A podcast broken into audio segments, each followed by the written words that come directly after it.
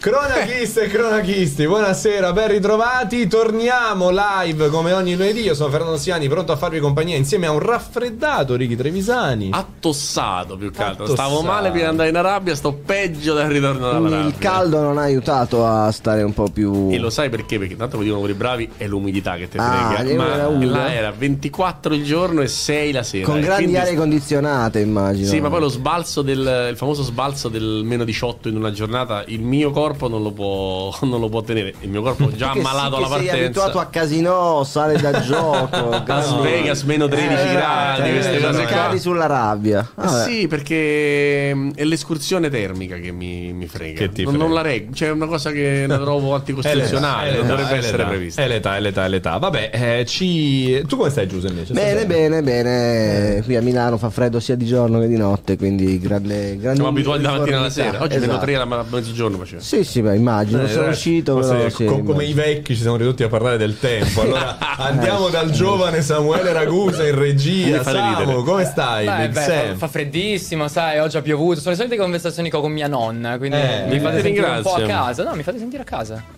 Vabbè, poi bene. Di solito diciamo che le, le guance rosse di Samuele sono un buon termometro eh, della, dei gradi esatto. che ci sono in studio, invece mi sembra come stai. Oggi, no, oggi stiamo no, bene, siamo oggi bene, oggi bene. Anche il collo alto, oggi l'innocenza sulle gote tue.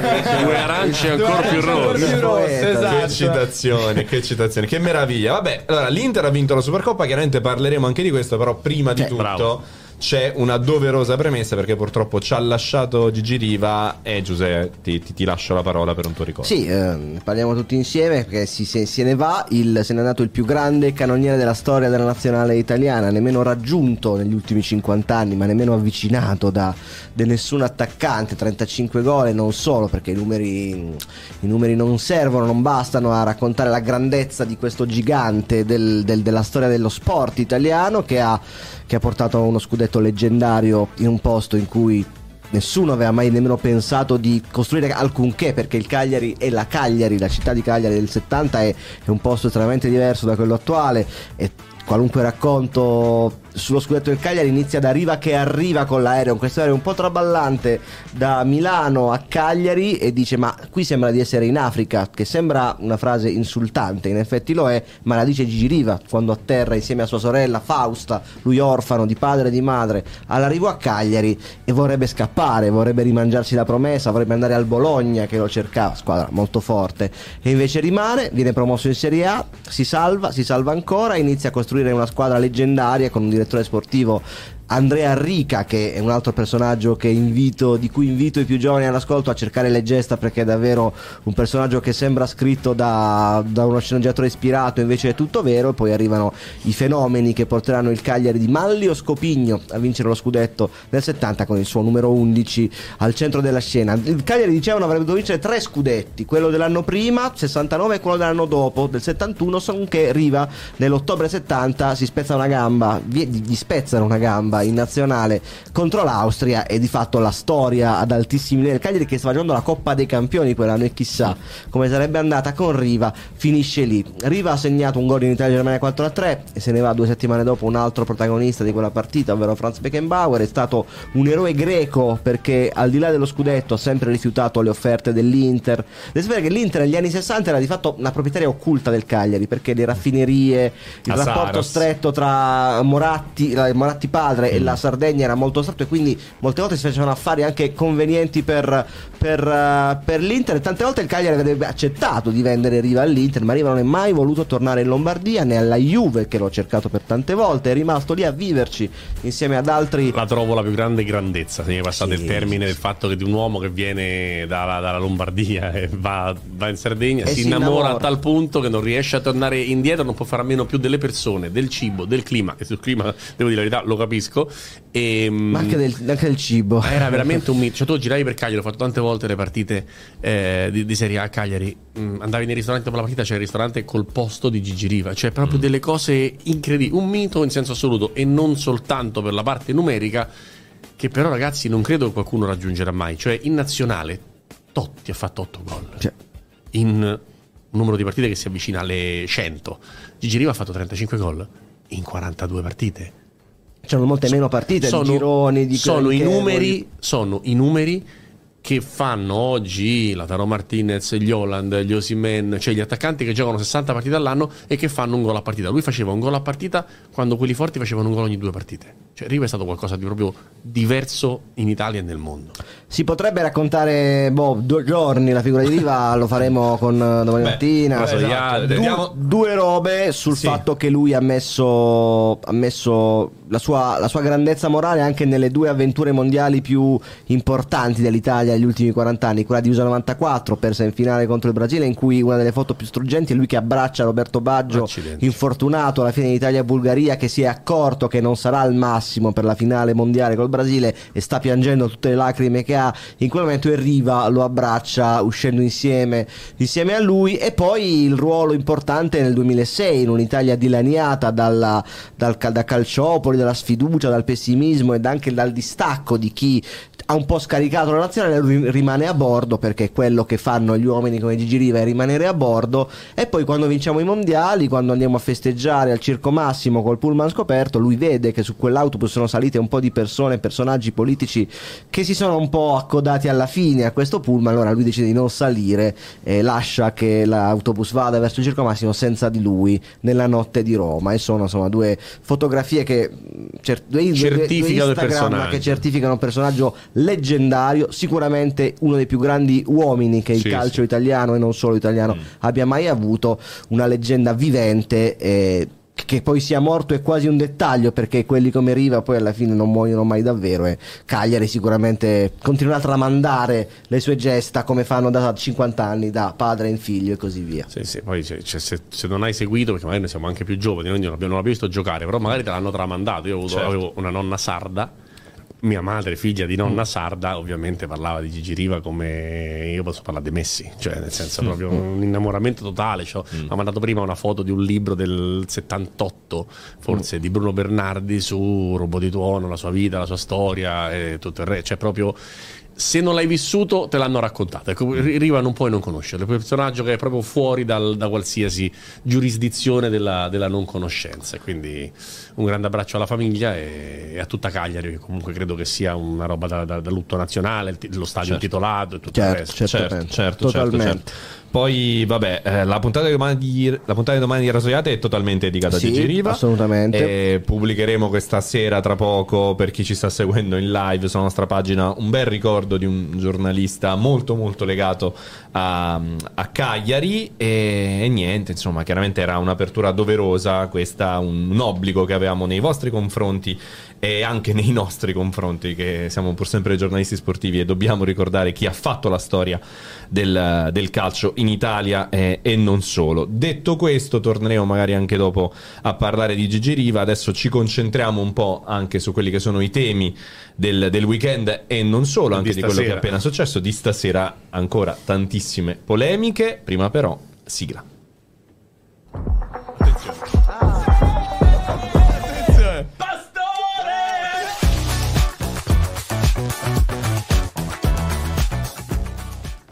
Eccoci qui, allora inizia eh, la puntata in maniera ufficiale, abbiamo aperto con un ricordo dedicato a Gigi Riva. Partiamo da quello che si è appena concluso, la strettissima attualità, quindi la partita tra Inter e Napoli, la finale di Supercoppa Italiana. Vince l'Inter con un gol all'ultimo secondo di Lautaro Martinez. Simone Inzaghi diventa l'allenatore più vincente della storia di questa competizione, però Ricky ancora tante tantissime polemiche. Sì. Diciamo che la parte polemica mi interessa, okay. mi interessa il giusto, nel senso che poi tanto eh, è sempre così, chi vince festeggia e chi perde trova una, una spiegazione. Nel nostro paese dalla, dalla notte dei tempi la spiegazione quasi sempre riguarda l'arbitro. Eh, credo che si possa, si possa andare oltre a questo, si possa dire che Napoli ha fatto una buonissima partita dal punto di vista degli intenti e della fase difensiva, e che l'Inter non stava riuscendo a scalfirla, differentemente da quanto si poteva pensare dopo la gara con la Fiorentina, perché anche la Fiorentina aveva vinto tre a zero, ma non era stato così bello come il punteggio raccontava, e soprattutto dal punto di vista dello sfilacciamento tattico la Fiorentina era riuscita a incidere, e quindi pensavo che con lo sfilacciamento l'Inter avrebbe maramaldeggiato come contro la Lazio, invece non ha maramaldeggiato per niente, specialmente nel primo tempo. Eh, e poi chiaramente l'espulsione di Simone cambia la partita, ecco, forse eh, c'è più severità nel, nel, seco- nel primo giallo che nel secondo, però nel, nel, nel complesso il secondo giallo fa fatica a non portare No, certo. Un'ammonizione. E, mm.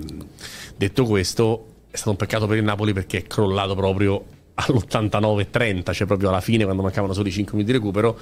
L'Inter vince la Supercoppa numero tre consecutiva, cinque per Inzaghi. Io lo trovo un numero incredibile, cioè un numero incredibile nel senso rispetto all'età che ha Inzaghi. Inzaghi è un allenatore di, di meno cinquanta anni e dice ha superato Lippi e Capello, hanno dunque settanta e oltre mm. settanta. E Se, se fa altri vent'anni in panchina, che fa? Vince dodici Supercoppa, cioè il secondo c'ha quattro Supercoppa. Ecco, rischia di diventare una etichetta un po' anche sarcastica questa, perché insomma non penso che Inzaghi voglia passare alla storia come l'allenatore che ha vinto di più senza aver mai vinto lo scudetto. No, eh, la questione è questa: cinque Supercoppe italiane, Coppa Italia mi sembra siano una, due, tre, credo, mm-hmm. vado a memoria perché ne ha vinte due, due con due, l'Inter e una, una con la Lazio e due con l'Inter. Eh, però eh, credo che i pensieri di Inzaghi, al di là della bellezza di vincere cinque Supercoppe italiane in tutti i paesi del mm. mondo diversi, eh, sia quella di arrivare primo a maggio. Però, credo, però no? dico, dico tanti allenatori di quarantasei anni non hanno un trofeo. Sì, lui c'ha sì, cinque Supercoppe, no, no, Coppa sì. Italia, e si può giocare lo scudetto bene. Poi non so se lo vincerà, di sicuro oggi Barella non gli ha dato una mano perché ha preso una ammonizione stupidissima. Mm. E... giudizio su Rabuano? Ah, è un arbitro in grande, in grande ascesa. Eh, non piace mai quando un arbitro decide di arbitrare senza cartellini e poi comincia a arbitrare tutto il tempo con i cartellini. Cioè tieni una linea, non, non fare quello che li risparmia prima, cerca di arbitrare col pensiero e con la voce, cioè con quel metro, cioè non lo puoi ammonire prima rispetto mm. a quanto tu non abbia fatto dopo. Eh, invece mi è sembrato che non ha ammonito Calhanoglu per cercare di tenere un metro, quando poi ha dovuto ammonire uno del Napoli, e detto Dio mi devo spiegare ammonire Calhanoglu. Cioè è un po'... diciamo un arbitro in crescita. Se devo dirti quelli forti, mm. Rabuano lo metto dopo, lo metto dopo Sozza, lo metto dopo Marchetti, lo metto dopo anche Marcenaro, lo metto dopo Mariani, dopo Doveri, dopo Orsato. Cioè è un Europa League Rabuano, è un bravo arbitro o comunque un potenziale bravo arbitro, mm. ma non è un'elite secondo me. E insomma, poi giudizio generale sulla partita dell'Inter, come vi è Guarda, sembrato? Io tanto sono contento che sia finita la Supercoppa italiana, okay. che l'ha vista come di incubo sotto vari punti di vista. Fantacalcistica. Inc- no, è come incoronato dai fischi nel minuto di silenzio ah, di Giriva, che è una delle cose più, questo, più imbarazzanti che mi è capitato di vedere nella mia vita di osservatore calcistico. Vero. Ognuno ha, come dire, come dire, questo servirà magari a riflettere la Lega Serie A in un futuro, non credo. Eh, eh. No, la partita che l'Inter ha vinto perché è più forte, insomma, l'Inter è nettamente più forte del Napoli in questo momento, con Napoli senza Osimhen, con assenze diffuse, Anghissà, e Nathan, eccetera eccetera. Chiaramente l'Inter che continua a schierare giustamente la formazione migliore, perché non ha, pensavamo che avrebbe fatto un po' di turnover Inzaghi, invece non ha rispettato, e ha perso Barella per Firenze, un regolamento un po' strano, mm. sottolineato anche a De Laurentiis nel post partita, perché se io vengo ammonito in campionato poi la Supercoppa la faccio, mm. ma se vengo in Supercoppa poi non faccio il campionato. Non lo so, sinceramente. C- certo, De Laurentiis si lamenta, ma questo regolamento non l'ha votato la Lega Serie A. Mm. Qui De Laurentiis fa parte, quindi credo che ci sia un po', debbano un po' chiarirsi l- a un certo il, punto. Il Napoli poi perde Simeone, perde Simeone che è stato per espulso, Lazio, certo. per Lazio-Napoli, certo. Detto ciò, è un trofeo... Mm. davvero minore secondo mm. me, eh, non solo per la infelice serie di cose che sono successe in queste ultime settimane, ma anche perché i pensieri dell'Inter sono da tutt'altra parte mm. in questo momento, e vedere ieri la Juve che vince ancora sempre in maniera sempre più convincente, Vero. secondo me aumenta ancora la pressione, e i pensieri del Napoli, sì, forse c'era il tentativo di vincere un trofeo, almeno l'unico credo mm. che possa vincere il Napoli quest'anno, però la stagione comunque si deciderà, e anche il futuro di molti giocatori si deciderà in altre sedi. Altre squadre tipo la Lazio hanno fatto chiaramente capire che la Supercoppa non era proprio una cosa che gli premeva fare di più nella vita, sì, e poi, vabbè, quindi non è, non è neanche il massimo andare lì a incassare poi Beh, quasi sputare resto, su eh. quello che è successo. No, il problema no? è che puoi incassare otto, incassi un e mezzo, cioè, sì, eh, sì. Ma è proprio un cioè, tema, siccome qui abbiamo a che fare una società che per due milioni di euro annui si buttano nel, nel mare. Scusami, la Roma domani mi sembra, o dopodomani, va, va, a, va a giocare in Arabia. Ma non che... tutti lo sanno, però così gioca mercoledì poi... e poi rigioca eh. lunedì. Ok. Ah, torna ancora ah, di nuovo, la... rigioca ah, di nuovo a Salerno. No, ah, scusami, scusami, scusami, e poi lunedì gioca a Salerno, Salerno quindi ha soltanto cinque giorni dal rientro dall'Arabia, che vi assicuro Con non è comodo, trasmissione termica, ore di viaggio e tutto il resto, e la partita di Salerno che insomma non so se sarà con quale allenatore, però comunque è una partita scomoda. La Salernitana ha fatto soffrire eh, il Milan, sì. ha fatto soffrire la Juventus, ha fatto soffrire tutti, forse ieri ha fatto è stata in vantaggio partita. In tutte le ultime cinque giornate, poi ha vinta una su cinque mm. con la Verona, ma è andata in vantaggio in tutte le ultime cinque partite. Cioè, comunque è viva la assolutamente viva, assolutamente viva, quindi insomma cinque ore ritorni, è la seconda partita, la prima era molto carica di tensione emotiva, sì, certo. no? Adesso poi la tensione emotiva pian piano va via e, e, e rimane un, un campionato da, da affrontare per De Rossi, per la Roma non sarà, mm. non sarà semplice, le problematiche che c'erano sono, sono rimaste e nessun Belotti per Iconè le potrà risolvere, fermo restando ah, che vero, ci vero. credo poco che poi si, si, sia veramente Iconè l'uomo nel scambio nel, nel autunnale mirino. Come pochi Belotti per Iconè. Sì, però Belotti quest'anno c'ha sei presenze titolari e tre gol, e gli attaccanti della Fiorentina c'hanno due, certo, quattro, sì. avendo giocato undici e dieci titolari. Detto che l'ultimo quarto di Belotti Roma Verona è stato a livello di commedia raccapricciante, eh. raccapricciante, però mi ricordo anche di Roma Salernitana quando Belotti pensava di essere il centravanti della Roma, ah, tu dici... e poi è arrivato Lukaku. E... dici con solo con la Salernitana, se non c'è la Salernitana. No, dico che dico che io no, dico che se sono la Fiorentina no. prendo un Zola, lo mando a giocare e mi prendo Belotti, Belotti. a casa tutta la vita. Mm. Vedremo che si può entrare con Beltran, tutta una serie di di cose, caro, allora, caro, caro ca- cari amici, cari ti amici. vedo sorridente. No, no, no, perché vedo un inserimento nella nostra chat YouTube. Cioè, vi ricordiamo che sfruttando la super chat potete anche eh, intervenire così in diretta senza aspettare eh, l'apertura dei rubinetti. Un inserimento, un inserimento alla, alla Barella, alla Barella, alla Frattesi. alla Frattesi. Faccio una domanda al volo. Subito una domanda per Ricky, che tra l'altro stoico e qui nonostante una tosse Beh, fastidioso convulso. Mi faccio convulso. sentire questa brutta tosse. Per fortuna, eh, per fortuna Cambusa, esatto. il ragazzo di là, Cambusa eh. Eh, ti abbassa il microfono. No, per fortuna quando... intanto quando siamo a tre, quando vede che tossisco, magari ci mette in primo piano di Pastore, di Siani, così non si vede mentre mi contorco. Il, il servizio che fa Fontana di Trevi, che vi mostra anche dietro le quinte. Tutto comunque... grazie alle vostre donazioni. Esatto. La di Giro, verità. Girocast novantacinque ci chiede eh, subito domanda per Ricky: come mai tutte le squadre in lotta a salvezza stanno puntando sull'attaccante fisico, l'ariete su cui lanciare lungo? Ce l'hai una risposta a questa domanda? Beh, intanto perché non tutte, giocano, non tutte giocano giocano al calcio particolarmente bene, no? Beh, sì, e sì, quindi non giocando bene spiccio, a, cioè... lanci la palla e speri che qualcuno faccia delle grandi cose. Io eh, dell'Empoli abbiamo parlato una settimana fa, no? Delle problematiche di Andreazzoli, di cose che non funzionavano, sì. tipo Cambiaghi coinvolto poco, tipo Marin in panchina. La prima cosa è che Cambiaghi migliore in campo e Marin titolare, ha fatto Davide mm. Nicola, perché il calcio non è tanto tanto tanto complicato, anche se poi di gusti personali stasera penso che parleremo a un certo punto. Ma la cosa che volevo dire dell'Empoli è che poi alla fine la vittoria col Monza rimette l'Empoli assolutamente in galleggiamento, quindi la domanda vera è più che perché Gianotti centravanti, ma chi retrocede? Eh, eh, no, è una bellissima è una lotta bellissima per la salvezza. Posso dire, dire subito la mia? Che Così, mi sbila- le ultime tre squadre che in questo momento Quindi, si trovano in Verona. Verona allora, allora voglio fare un blob, voglio fare un blob, un blob. Ah, classifica. Cheat. Verona, Empoli, Salernitana, Nandone, sì, Siani, Nandone, fai Siani. Nandone, Siani. Nandone Siani, vai. Retrocedono? Retrocedono Salernitana, Verona, Empoli.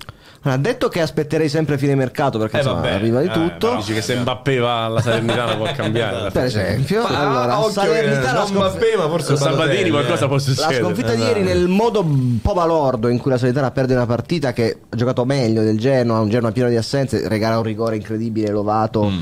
nel secondo tempo. Temo Salernitana anche perché mi pare che ci siano un po' di tensioni anche già tra presidente eh, beh, c'è l'affair Balotelli che un po' preoccupa. Eh, Salernitana, Verona che però cioè, sta, gioca la squadra viva il Verona, non, non esce mai da nessuna partita, rimane sempre attaccata, quindi il Verona in casa poi ha vinto contro Cagliari e Empoli le ultime due, mm. quindi so. Secondo me io ho visto molto male il Cagliari ieri, una squadra che nonostante la simpatia di Ranieri, mm. anche un po' la, la, la, il misticismo che circonda questa squadra, nei minuti finali eccetera, certe volte è davvero una squadra che sbaglia molto in difesa, che non ha qual- troppa qualità. Io quasi quasi vedo male il Cagliari. Cagliari, Salernitana e credo in Nicola. E quindi eh. sta a vedere che l'Udinese ci rimette le palle. L'Udinese che ho visto sabato sera, che ha giocato bene e poi si è sparata sui piedi a un certo punto, mm. togliendo Samaratic e Lucca senza alcun motivo. Mm. Uh, lo sciagurato success me alla fine, tornate sempre no, da no, me. Ma io, cioè, lo sciagurato success un po' gioca a calcio è proprio una cosa brutta success. E togliere Samadic che, sta giocando, che è il migliore in campo al sessantaduesimo mm. e l'attaccante che si sta battendo come un pazzo ed per far entrare nessuno, arrabbiato Lucca addirittura eh. cioè Lucca si permette tra virgolette perché insomma, sta giocando bene di contestare un cambio. Secondo me non si arrabbia perché sta giocando Sul... bene, si arrabbia perché al suo posto non entra nessuno. E questo eh, vabbè, è il problema dai. Il problema è questo. Vabbè, lì era già oggi, ci difendiamo. Però è che dico, per... pre... se qui ne parliamo da un anno, com'è che a Udine non lo sanno? Io lo questo so, vorrei no, sapere. Non ci seguono a Udine. Mi sono preso tanti per Cioffi, mi hanno preso tanti motivi. No, no, ci seguono perché so che Sottile era molto storto eh. dalle cose che dicevamo. I motivi di i motivi Cioffi la, ama, tanti motivi. Sì, dopo ne parliamo per... anche di quello, no? Comunque io dico Udi... vado contro Udinese, Cagliari, Salernitana. Va bene. Ricky, tocca a te. Inquadra Righi per favore. Eccoci, ah, eccoci, eccoci. È Sorrentino in regia. Tutta una serie di ragioni, nessuno di voi ha nominato. Ah no, sì, tu, il sì. Sassuolo? Il Verona. Ah. Il Verona. Secondo eh, me il Verona sì. per tutta una serie di ragioni retrocede, anche se Giuse non l'ha messo. No, no. La, la Salernitana, secondo me, è, è indietro. Però so, so sicuro che Sabatini farà due delle robe delle sue. Dove, delle il sue. colpo del gatto maculato, come lo chiama lui, quelle invenzioni, eh, che a un certo punto ritorna quantomeno in linea di galleggiamento. Eh, però sarà magari proprio Nicola a dargli il colpo di grazia. Stavolta stanno separati, quindi uno dei due secondo me retrocede. Quindi Verona, uno dei due tra Sabatini e Nicola, ma eh, temo Sabatini. E mm, oggi mi viene male al cuore a dire Cagliari, però anche io è la squadra che vedo complessivamente con più falle. Ecco. Mm. Ti, ti posso dire, ieri all'intervallo ti avrei detto Frosinone, perché sembrava la classica partita che inizia una specie di parabola discendente irrefrenabile, ma ribaltare così una partita dice molto bene a Frosinone e molto male al Cagliari, perché il Cagliari, il Ranieri o le squadre che conosco io zero a uno in trasferta, scontro diretto, non la perde mai. Però devo dire una cosa, sì. di solito non la perdi perché nella sconto diretto non c'è uno forte come Sully che gioca per la salvezza. Questo è vero, il Cagliari non ne ha uno eh, così. No, non ne ha, ma in Fusione ce n'ha più di uno, ce n'ha più di uno, più di uno certo, che è il motivo certo. per cui non penso che, nonostante una fragilità mentale che si vede in alcune cose, Fusione non può andare giù con tutta quella qualità.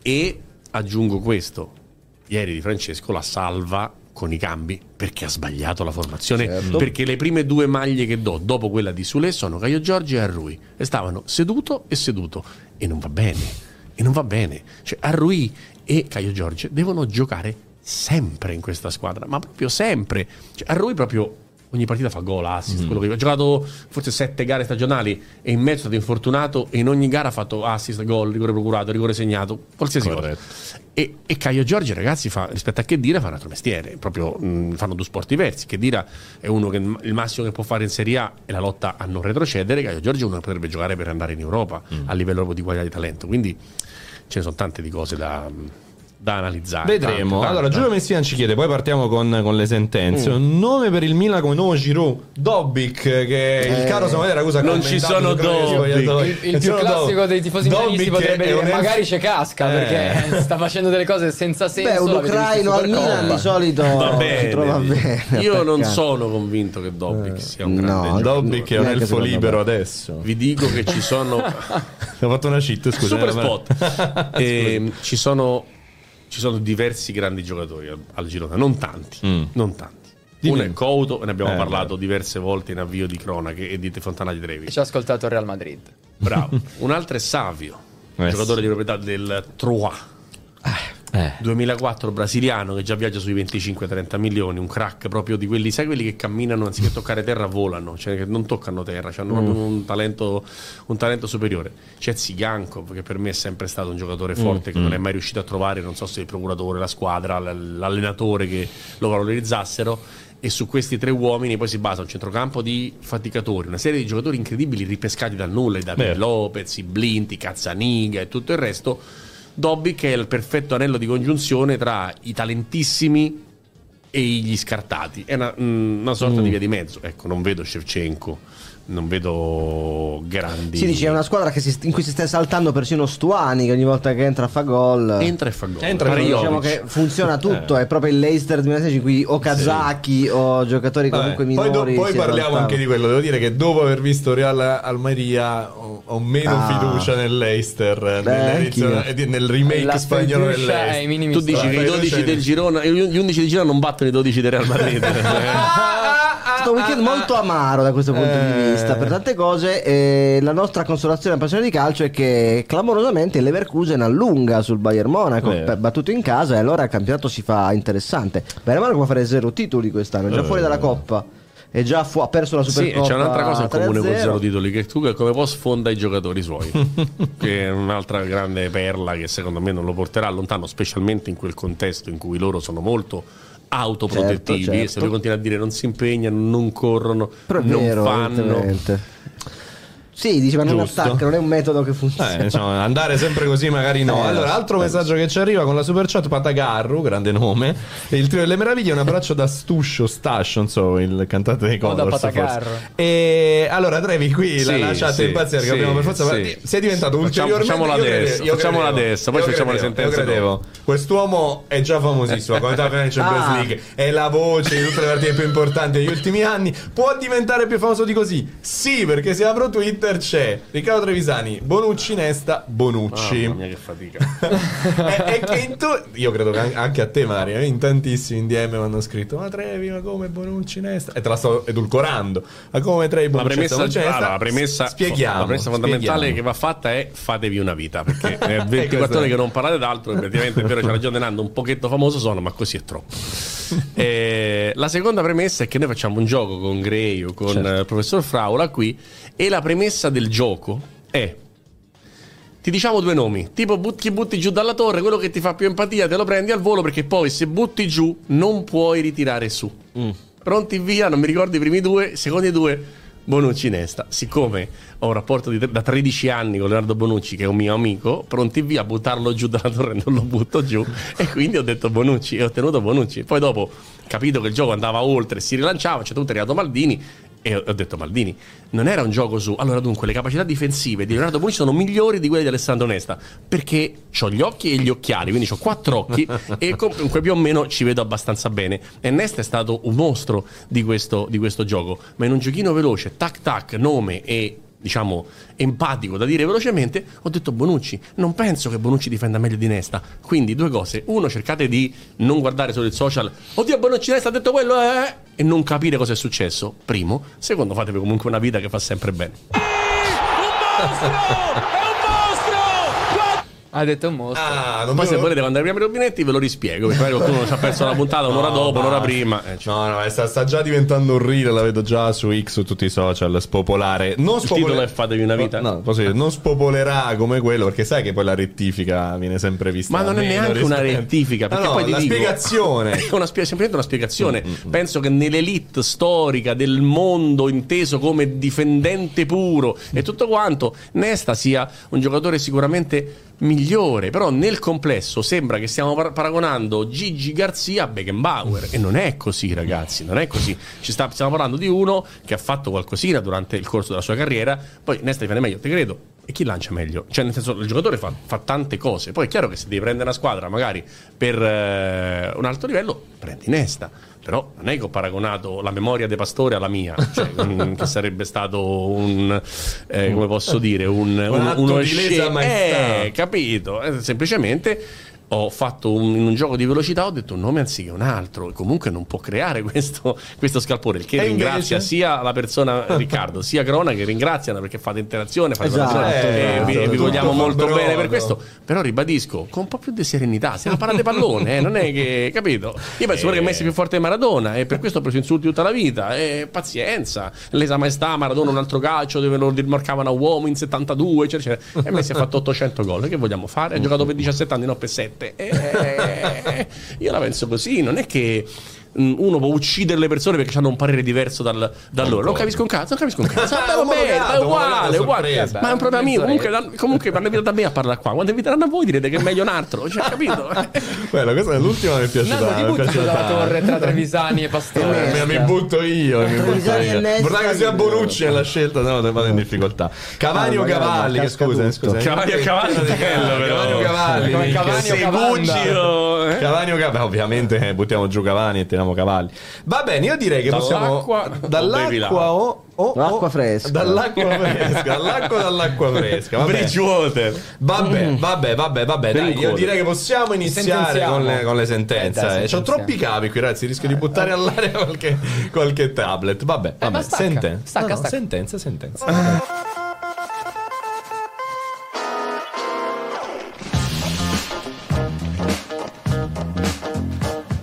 Anche perché, rigorosa premessa. Sì, ti do la camera, certo. Mamma quattro Anche perché, rigorosa premessa, non è che quando dico che Vlaovic è un marziano che ha fatto due gol in campionato, poi segna per sei partite di fila e mi dà ammazza grande, sei in grande, facciamo hype uguale. Non potete venire solo a rompere i coglioni, o ci state sempre o se no, capito, omologata. Però i disadvisor ti seguono spesso, devo dire, e che te la credo, si scatena. E te credo. Eh, vabbè, mi dirai che sono oggettivi. Allora, torniamo a sentenziare, oh. perché la prima sentenza ci riporta ah. nella notte di Riyadh, perché le notti d'Oriente. Supercoppa e super polemiche, Ricky. Eh, l'ha accennato Giuseppe nel, nel discorso introduttivo. Eh, la Supercoppa fatta in questa maniera porterà delle super, super, super, super polemiche. Sempre perché interrompe il campionato, perché ti fa andare dall'altra parte del mondo, perché ci sono partite che mh, portano lo stadio a essere mezzo vuoto. Poi se fate Napoli-Fiorentina-Udine me lo dovete dimostrare che fa più di diecimila persone, perché non è la rabbia il problema. Il problema è che comunque Napoli e Fiorentina non attirano come Inter-Milan. Questo mi pare la palissiano. Detto questo, stiamo parlando di una società dietro l'altra di Serie A che qualche anno fa per due milioni di euro annui hanno abbandonato una televisione e ne hanno scelta un'altra per due milioni di euro. La Supercoppa dà venti milioni da distribuire sulle quattro squadre che ci vanno e inevitabilmente, siccome parliamo di soldi, ci sono i soldi di mezzo, le squadre scelgono i soldi. È una cosa secondo me inevitabile. Ci stiamo lamentando che non abbiamo i soldi e non possiamo competere, ci stiamo lamentando del fatto del decreto crescita che ci leva ulteriormente i soldi. Poi si trova una cosa che porta i soldi e ce la mettiamo uguale. Secondo me così non si può vincere. Non è detto che, che la scelta araba o la Supercoppa siano una scelta vincente. Dico che però se non ci sono i soldi ce la mettiamo, se cerchiamo di fare i soldi ce la mettiamo. Come si fa? Si fa che si sceglieranno ancora i soldi l'anno prossimo, quindi si tornerà in Arabia. Ma non con quattro squadre, secondo me. Mm, non abbiamo già venduto un formato tale da tre dei prossimi cinque anni in Arabia, se ho capito bene, una roba mm. così. Non tutte a quattro, perché il prossimo anno ci sono troppe partite post-europei, ah, la Champions certo, allargata, non credo sia in tempo. Vabbè. Quindi io... vincente Coppa Italia e vincente sì. campionato. Io sono d'accordissimo però su, sull'accettare i soldi e, e vi spiego perché. Poi voglio anche il vostro parere, perché non mi sembra che siamo fatti tanti problemi a giocare la finale Champions League a, a, a Istanbul in Turchia, un mondiale in Qatar, un mondiale in Qatar, sì. La finale d'Europa League l'abbiamo giocata a Budapest, no? Sì. E l'Ungheria ha lo stesso problema sì, di diritti sì. umani, esattamente come la Turchia. Pri- prima che scoppiasse la guerra lo sponsor della UEFA era Gazprom, no? Un'azienda filogovernativa russa. Eh, io non vedo perché bisogna rifiutare i soldi che ti arrivano adesso, mettendo davanti la morale solo quando vuoi tu. Cioè, o oh, ti indigni sempre, come diciamo prima. L'indignazione a... Se ti indigni al comando, non, secondo me non va bene, no? Eh, considerando che siamo in un momento difficile, purtroppo, e i soldi servono a queste squadre, eh, basta. Cioè, nel senso, così come non li rifiutiamo per la Champions, per l'Europa League, per il Mondiale, per tutto il resto, eh, non vedo perché bisogna in questo momento indignarsi per l'Arabia Saudita. Chiaramente poi guardi le scene de- dei fischi al, al minuto di silenzio e capisci, trovarti una cultura completamente diversa. Vedi novemila spettatori per Napoli-Fiorentina invece di venticinquemila, eh, però ripeto, dietro c'è un pagamento di denaro importante e mi sembra che mettere davanti sempre la questione morale sia sbagliata, perché ormai non l'abbiamo fatto prima, perché dobbiamo farlo adesso? Ma poi la morale qual è? I giocatori guadagnano troppo, non andiamo più allo stadio, i biglietti mm, costano troppo, non andiamo so. più allo stadio. Cioè, mi sembra veramente di voler trovare sempre una motivazione per rompere i coglioni. A me mi sembra proprio questo. Cioè, se sono, non so, gli arbitri i suoi soldi, se non è la morale è quell'altro, è quello, è quello così, e quell'altro si tuffa. Ma guardare una partita e, e basta, fai il tifo e commentarla e riderci sopra e scherzare. Un po' di relax and enjoy ogni tanto. No, no? La questione è che poi chi ha, ha avuto da ridire, per esempio De Laurentiis sulla Supercoppa, poi ci è andato in Arabia. Ma poi sentito eh, l'ha detto oggi, perché ha detto, ha detto questo passaggio interessante. Lui ha detto: guarda, ho scoperto in questione che gli arabi stanno avanti centomila anni rispetto all'Italia, hanno centomila già gru so e, costruis- e costruiscono un sacco di cose velocissime. Già so Glis- arabi, glissando De Laurentiis sul fatto che eh, magari i diritti, i diritti dei lavoratori eh. in certi paesi, parti del mondo non sono proprio tutelati come avviene in Europa, e quindi magari se uno va a vedere come hanno fatto gli stadi e i mondiali del Qatar forse si fa due domande sulla velocità con cui gli impianti, ma questo evidentemente a De Laurentiis non importa. Quindi il discorso qual è? Che c'è grande ipocrisia nel, nello sputare sui soldi che arrivano dall'Arabia abbia poi andarle a prendere lo stesso, perché Napoli oggi ha preso cinque milioni dal secondo mm. posto di Supercoppa, sì. E poi però l'anno prossimo, l'anno prossimo difficilmente la rifaremo. De Laurentiis, il Napoli sicuramente non la farà, visto che è ottavo in campionato ed è fuori già la Coppa Italia, quindi De Laurentiis ragiona sempre con uh, come dire, degli altri, eh, quindi non, non so, ecco, mi sembrano cose davvero fastidiose, cioè si fa una cosa poi si fa l'esatto contrario, si dice io non voglio andare in Arabia, poi però ci vado. Però scusa, anche... facciamo parlare gli arbitri, poi se parlano non allora, va bene quando hanno parlato. La realtà, la, la realtà, ogni, vo- la realtà ogni volta si, si prende la briga di farci fare le guerre sempre più ridicole, perché eh, vanno a giocare Napoli-Fiorentina e ci sono gli arabi in conferenza, chiedono ma perché, perché non c'è non Milano Juve, Juve? E dici ma c- c- chi, da chi stiamo prendendo tutti questi soldi, non ci vergogniamo, c'è la foto di Gigi Riva e fischia il minuto di silenzio. Magari ce lo però... meritiamo, giusto così. Ce, ce lo meritiamo, meritiamo, è giusto così, però eh, ripeto, ne abbiamo bisogno e ci sono tanti altri motivi per indignarsi, non ci siamo indignati prima. Cioè se l'Italia sì, si fosse qualificata sì, al mondiale sì, non andavamo in Qatar. Cioè, cioè eh. sarebbero state polemiche. Non lo so. Eh, secondo me è molto misera come cioè, cosa. Eh... Anche De Laurentiis, come dicevi tu. L'altro ieri De Laurentiis aveva la foto con la, la tunica araba, cioè, cioè e quando sei fare... qui in Italia non andiamo, che schifo, che schifo. Bella, tra i quasi cinquemila che ci seguono c'è un dai, genio. Siamo grandi italiani per questo. Siamo grandi diciamo italiani. Tutto... C'è una grande, una grande battuta di, di, di Groucho Marx, che sì. non è da non confondere con il noto filosofo, eh. diceva questi sono i miei principi, mm. ma se non, vi, non, se non mi piacciono ne ho altri. E questa è la, è la guida che muove tutti ah, questi sono dei geni, basta. Dice Riccardo Noto, dice sì. col freddo in inglese degli altri, col col degli altri. Esatto, proprio quello. Siamo proprio tutti quello. bravi. Quindi, no. boh, adesso abbiamo fatto, faremo un europeo con la Turchia, ripeto. Esatto, esatto. Cioè, se vuoi parlando, indignarti per qualcosa non dobbiamo parlando. fare più niente. Non dobbiamo fare più niente. L'ultimo Fontana, anno Fontana abbiamo fatto Fontana, la facciamo, però anche qui secondo me andare Beh, a dire. Ma la domanda Turchia, è se ci, ci, offrono, se ci offrono un milione di euro per fare Fontana e Trevi in Andiamo, sono già qui a sfidare il tavolo. Io vorrei vedere la gente quando dicono quelli, ah, quello si è venduto, andato a quella squadra piuttosto che all'altra che tifava da bambino per, per, per i soldi. Vi venderete per mille euro, ragazzi. Fate i bravi e fa la morale. Fate i bravi, fate i bravi. L'importante è che chi fa la morale se la possa permettere. Qui vediamo gente che dice: ah, i calciatori scommettono e magari per fare carriera si è venduto l'anima al diavolo. Quindi, con calma, fa la morale che il più pulito c'ha la rogna. E tra l'altro, magari ci sono le situazioni in cui puoi discutere di questo, no? Che ne so, quando un giocatore guadagna. Uh, fa una vita dedicata a non lo so ad al- a dei principi molto alti. Viene in mente Henderson, no? Che è sempre stato eh, paladino dell'L G B T. Nartro. Va in Arabia, guadagna quaranta milioni e scopre che effettivamente non era poi così bello stare lì. È però tanto una presi venti. È, t- è ok, però è comunque forse forse, forse ne prendere, che pare che non lo paghino.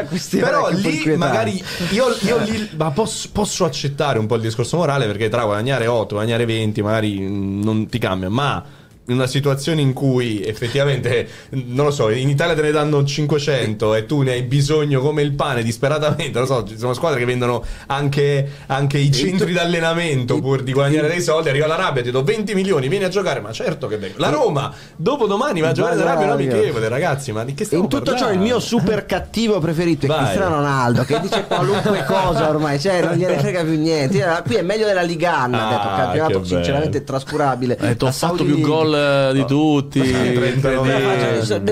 A Trento hai fatto cinquanta gol in un anno solare. Hai preso tre a zero dall'Al-Hilal di Milinkovic Savic, che ne ha vinte venti di fila. Però questa non l'ha detta. Eh no, questa eh, eh, poi diciamo eh, si sarà però... dimenticato sicuro. Dai, buona fede sicuro. Però dire, persino Cristiano Ronaldo, che penso economicamente stia bene, sì. eh, quando arrivano questo tipo di... comunque lui guarda sempre da quella parte lì. Mm. Quindi nessuno, come dire, forse davvero oggi, nel giorno in cui ci ha lasciato, uno dei pochissimi che poteva davvero vantare una moralità e una coerenza di granito. Ecco, la, la, la realtà è, è scadente, come diceva in quel film in Sorrentino, eh, il certo, zio del, del, del protagonista. Però è il mondo in cui ah, viviamo no, certo. È stata la mano di, è Dio. Mano di Dio. È il mondo in cui viviamo, e quindi scandalizzarsi può anche andare bene, ma non devi fare l'esatto contrario o predicare bene, razzolare malissimo un minuto dopo, se no è tutta una grande commedia.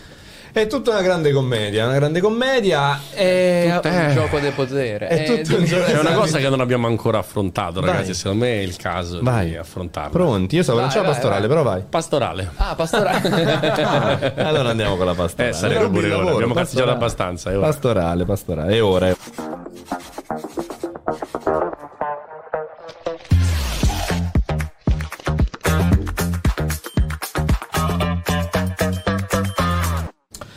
Udine succede che a metà primo tempo, intorno al venticinquesimo, qualcuno insulti in maniera razzista e sicuramente violenta il portiere del Milan Maignan. La partita non viene sospesa, cosa che qualcuno forse non ha, non ha notato. Viene semplicemente eh, fermata per venti secondi perché Maignan va dall'arbitro Maresca di Napoli e gli dice: mi hanno insultato.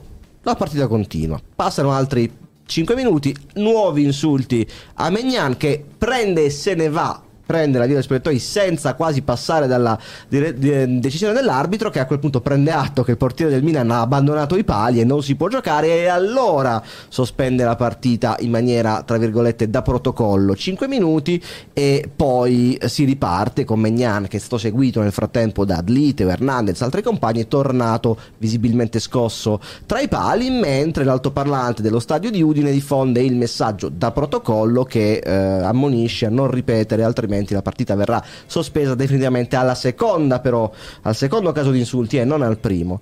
Gli insulti però riprendono, non solo riprendono gli insulti, come si è visto in un video che oggi è l'origine del daspo per cinque anni del tifoso dell'Udinese, tifoso, cioè, si fa per dire, del tizio che con, era allo stadio a vedere Udinese Milan, che non vedrà più una partita dal vivo per cinque anni, ma tutto lo stadio fischia. E questa è una cosa straordinaria, tra virgolette, nel senso che non, sol- non è soltanto cinque dieci imbecilli che hanno insultato Maignan, ma tutto uno stadio, un gran parte dello stadio, non, non so tutto, ma erano molti fischi, che dopo che l'altoparlante ha spiegato che Maignan è uscito a gara sospesa, fischiano il portiere del Milan.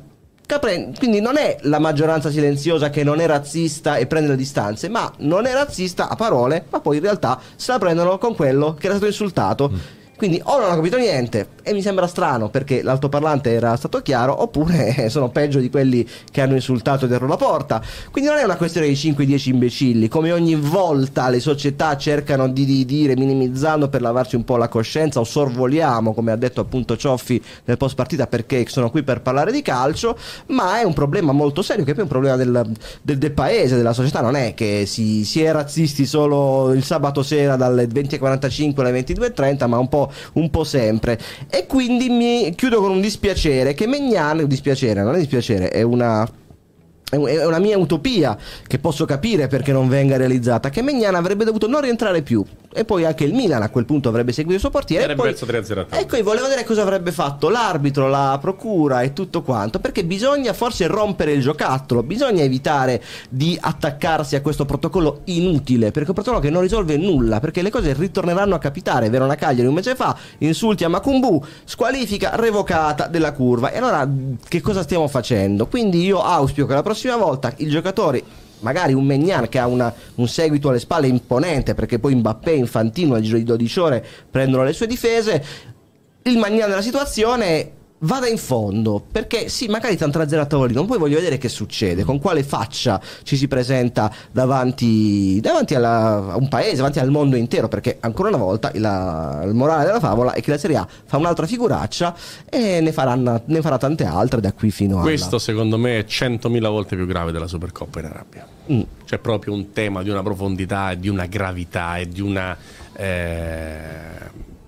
come posso dire, siamo retrogradi, siamo indietro, siamo brutti nel modo proprio peggiore, perché come dice Giuseppe, gli altri poi si nascondono dietro alla minoranza, e quindi Trenta sono stati incolpati, tutto il resto va sereno. E non è un problema di Udine, che ha ragione Balzaretti a dire che è una città multiculturale, multietnica, di confine. Sono certo che sia così, e io che ho girato tutta l'Italia a fare le cronache ho visto posti molto più razzisti e molto peggiori di Udine in vita mia, vi assicuro che ne potrei citare almeno quindici peggio di Udine, molto peggio di Udine. Quindi non è un problema di Udine, è un problema di mentalità, ed è la mentalità dalla quale non usciamo. Lo sai perché? Perché io ho quarantaquattro anni, e sono quarantaquattro anni che sento sull'argomento X, Y, Z servono pene severe. Sai quante volte ho visto pene severe in questo paese in quarantaquattro anni? Mai. E quindi il problema nasce dalla giustizia. Se non punisci questa gente, La, le altre persone ma, levi dieci da Spati, metti altri dieci allo stadio e fanno uguale ai dieci di prima, perché non è che sono dieci razzisti, sono molti di più, e quindi non li risolvi col daspo, li risolvi con pene severe, carcere, qualsiasi cosa. Puoi beccare uno che fa, che urla scimmia a un altro, lo mandi in prigione. Allora vedi se la prossima volta ci pensa a fare il cretino, perché non è così che funziona, non può funzionare così. Bisogna fare cose serie. La squadra che c'ha Ibu, la tifoseria che, che fa Ibu, perde la partita. E vedrà che quelli che fischiavano Maignan gli vanno a menà quelli che, che fanno Ibu, perché non la vogliono perdere la partita. Ci siamo? Sì, sì, to- colpire nel portafoglio. Colpisci, colpisci dappertutto. Visto che parlavamo di soldi, colpisci e colpisci forte, Giuseppe. Bisogna sì, colpire sì, forte sì. la gente, se no col daspo ci fa il solletico. Ci totalmente fa il solletico. D'accordo, totalmente d'accordo. Tra Poi il problema non si sì. risolve. E trovo ridicole le dichiarazioni di Casini di oggi. Dice nel duemilatrenta puntiamo a cancellare il razzismo da, dal calcio. Il razzismo eh, sei sì, anni, sono dai. Con qualche millennio che il razzismo esiste, non solo nel calcio. Però sono slogan, evidentemente ci sono dichiarazioni che sono state decontestualizzate, eccetera.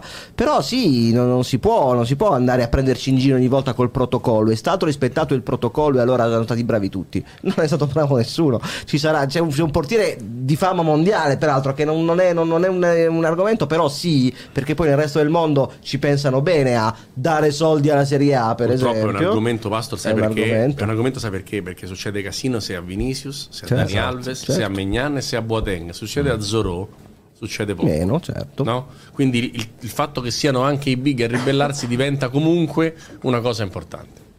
Tra l'altro l'unica volta in cui uno stadio è stato chiuso per razzismo è stato nel duemiladiciannove per Inter Napoli, per gli insulti a Coulibaly. Poi tutte le altre volte multe.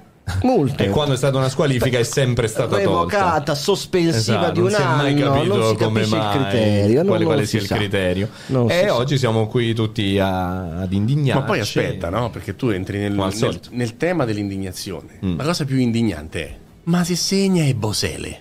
Non posso fare l'esempio di Success perché non segna, ma se segna è Bosele, uno dell'Udinese, festeggia, se segna è Zibue, festeggia, se segna, se segna Camarà, festeggia, se segna Cabasele, festeggia. Ma porca miseria, perché non si dicono parolacce, se no ah, ormai abbiamo già omologato. No, vabbè, non si, mi bisogna parlare romanacci, bisogna dire parolacce, però eh. Eh, punto. Però Dio santo, ma quando segnano i tuoi va bene? E se hanno la maglietta dell'altra squadra non va bene? Come, come, come il razzismo a intermittenza? Beh, a colore, c'è cioè il colore no, sul colore. Se no non sarebbero idioti. Scusami. L'idiozia è anche un ragionamento. Non ma arrivare poi, a un ragionamento del ma genere. Ma poi che tipo over fatto di ma? Cioè, non è che ha scelto. Quello è nato nero, tu sei nato bianco. E ah, quindi certo. chi se ne fotte? No, ah, scusa, non posso dire. Chi se ne frega? Qual è il tema? Stanno giocando a pallone. Vai, hai pagato un biglietto per fare U U U. Eh, perché è l'insulto più veloce che ti viene per un avversario, capito? Cioè la, la stupidità ma di non, cui raccontavo non Giuseppe. Ti può venire perché eh, ce lo no, deve vendere la testa per essere. Ti viene eh, perché non stai bene. Purtroppo ce l'hanno, è quello il problema, esatto, è lì, quello... parti da lì. Ma... ma infatti io me la prendo non tanto quelli che sono irrecuperabili, ma con chi eh, sostiene di essere migliore di quelli. Poi in realtà mh, migliaia di persone mm. fischiavano Maignan al rientro in campo eh, sabato sera, e quelli non sono fischi razzisti, ma sono cose ancora più dolorose, perché hanno capito perfettamente la situazione e hanno preso le parti non di Maignan. Questa è una cosa che avrei voluto chiedere, per esempio, a, a chi ha commentato mm. l'episodio sabato sera. Però evidentemente facciamo finta che siano cinque stupidi e li, li das, forse uno, due, tre li, li daspiamo, non metteranno più piede nello stadio, ce ne saranno altri. No, a me onestamente dispiace che sia successo a Udine in tantissimi. Sì, sì, è Udine, ma non ho chiesto, tu ci hai lavorato di... Capita tanto in tanti no, no, stadi. Lo so, io ci ho vissuto quattro anni, ci ho lavorato, mm. mi hanno detto adesso che va in onda di che noi non siamo così, per carità, però io onestamente la responsabilità di dire questa cosa, cioè la dico per quelli che conosco, non per le persone che ieri uh, si io sono comportati in quel ho modo. Ho delle orecchie, quindi... ho una tivù eh. col volume alto e ho sentito, ma non certo. solo io, andatevi a rivedere la partita e vedrete. Va bene. Comunque, eh, per chiudere tutto, eh, vi consiglio l'ascolto dello stellato di oggi. Bravo, vabbè. bravo, bravo Nando. No, vabbè, vabbè, questo poi se volete ve lo, ve, lo, ve lo recuperate. Era una pastorale doverosa questa, ma finalmente torniamo a parlare di calcio con la prossima sentenza. Sì, io veramente ah. farei, io farei un'oretta e mezza su questo, vi dico la verità, eh? Su questo, de, su questo di, di adesso, eh, lo sì, so, sì, però sì. dai, magari ci torniamo dopo, magari ci torniamo dopo. E allora, seconda di sentenza. Che parliamo? parliamo... Mi serve un'oretta e mezza pure la seconda sentenza. Secondo me è più su questa. Eh, mi sa, esatto. Parliamo di qualcosa di incredibile che è successo all'Olimpico. Incredibile all'Olimpico. Cosa? Cos'è incredibile, Ricky? Bevo. C'è la ah, sigla? Sì. La... No, c'è. vabbè, no, no, però... No, no, Vabbè. Vabbè, ti stacco un po' di altre camere. Tipo, questo su, è Fernando, questo è Giuseppe, questo è, questo è Giuseppe, questo è, questo è Benzini. Incredibile all'Olimpico, incredibile, incredibile all... all'Olimpico. In... Incred... C'è il gran gol.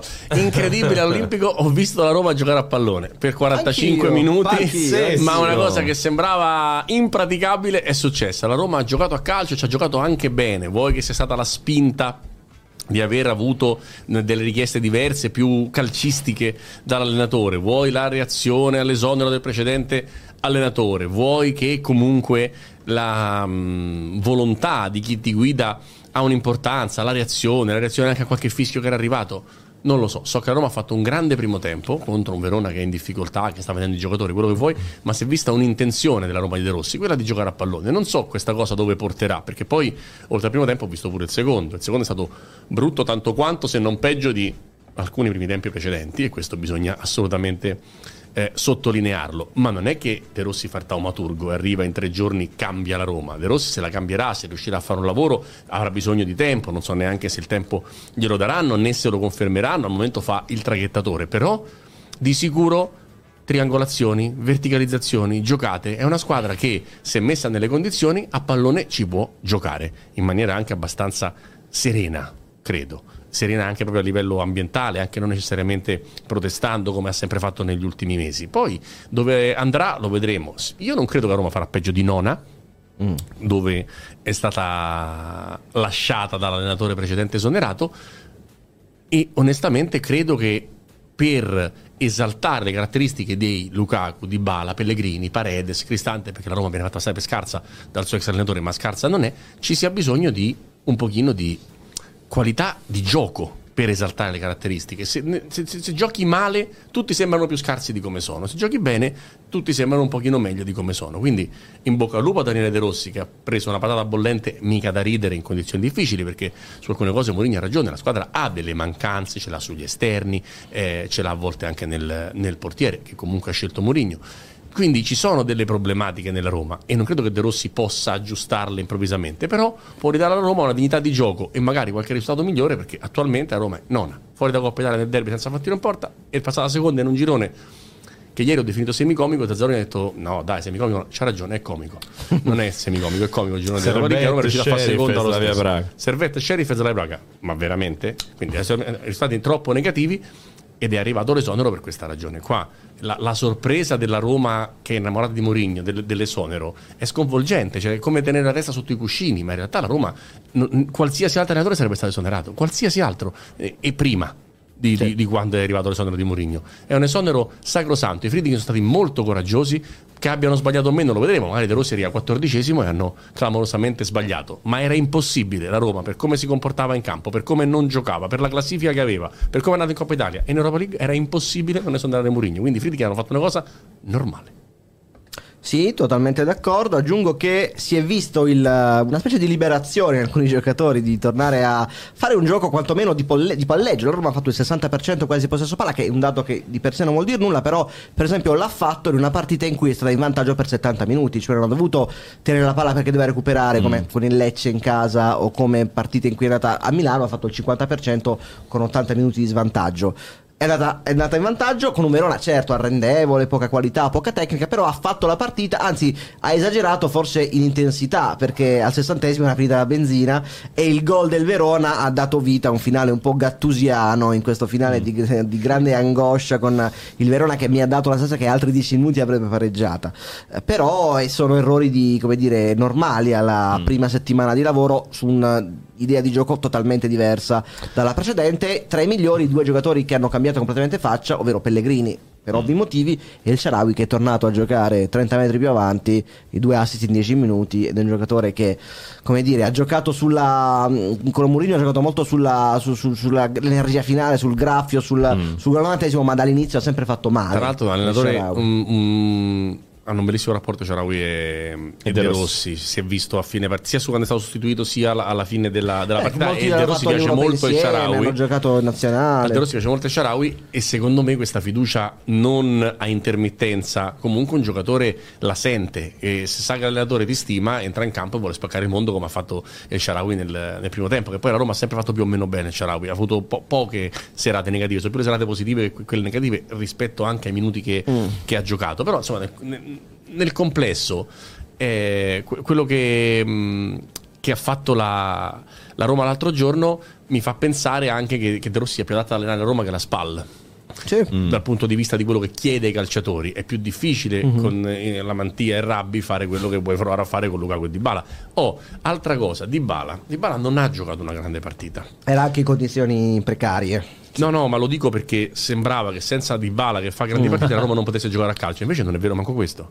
La Roma con Dybala pessimo, perché è stata una partita insufficiente, ha fatto un grandissimo primo tempo. Quindi la, la, la presenza di Dybala ha un, un valore sicuramente, ma si può vincere anche se Dybala non partecipa. Ti faccio una domanda, tu che conosci molto meglio di me l'ambiente romanista, ma il ripetere continuamente da parte di Mourinho che l'unico giocatore forte era Dybala, di fatto A, eh, come dire, a, a, a giocatori forti come, non so, quelli che abbiamo detto, Pellegrini, Sharawi, Aguar, non saranno girate un po' le scatole, cioè, se, siccome si parla sempre di Mourinho come di grandissimo uomo di motivazioni che parla e comunica ai giocatori, ma non è una cosa che è un po' lo sbagliatore non era per niente sereno, e lo si è visto nella reazione delle cose del primo tempo. No? Sì, sì, mm. sì, della prima mezza, certo, certo. Eh, non c'era grande serenità, perché queste parole. Perché si è detto che i Fritkin hanno consultato anche i giocatori per prendere la decisione di mandare. Io questo non te lo so dire, so che sicuramente è stata delle problematiche al ritorno da Milano sul, sull'aereo, ah, ci stava, okay. c'era Maretta, confermata questa cosa. C'era Maretta, c'erano delle problematiche, c'erano mh, problemi sicuramente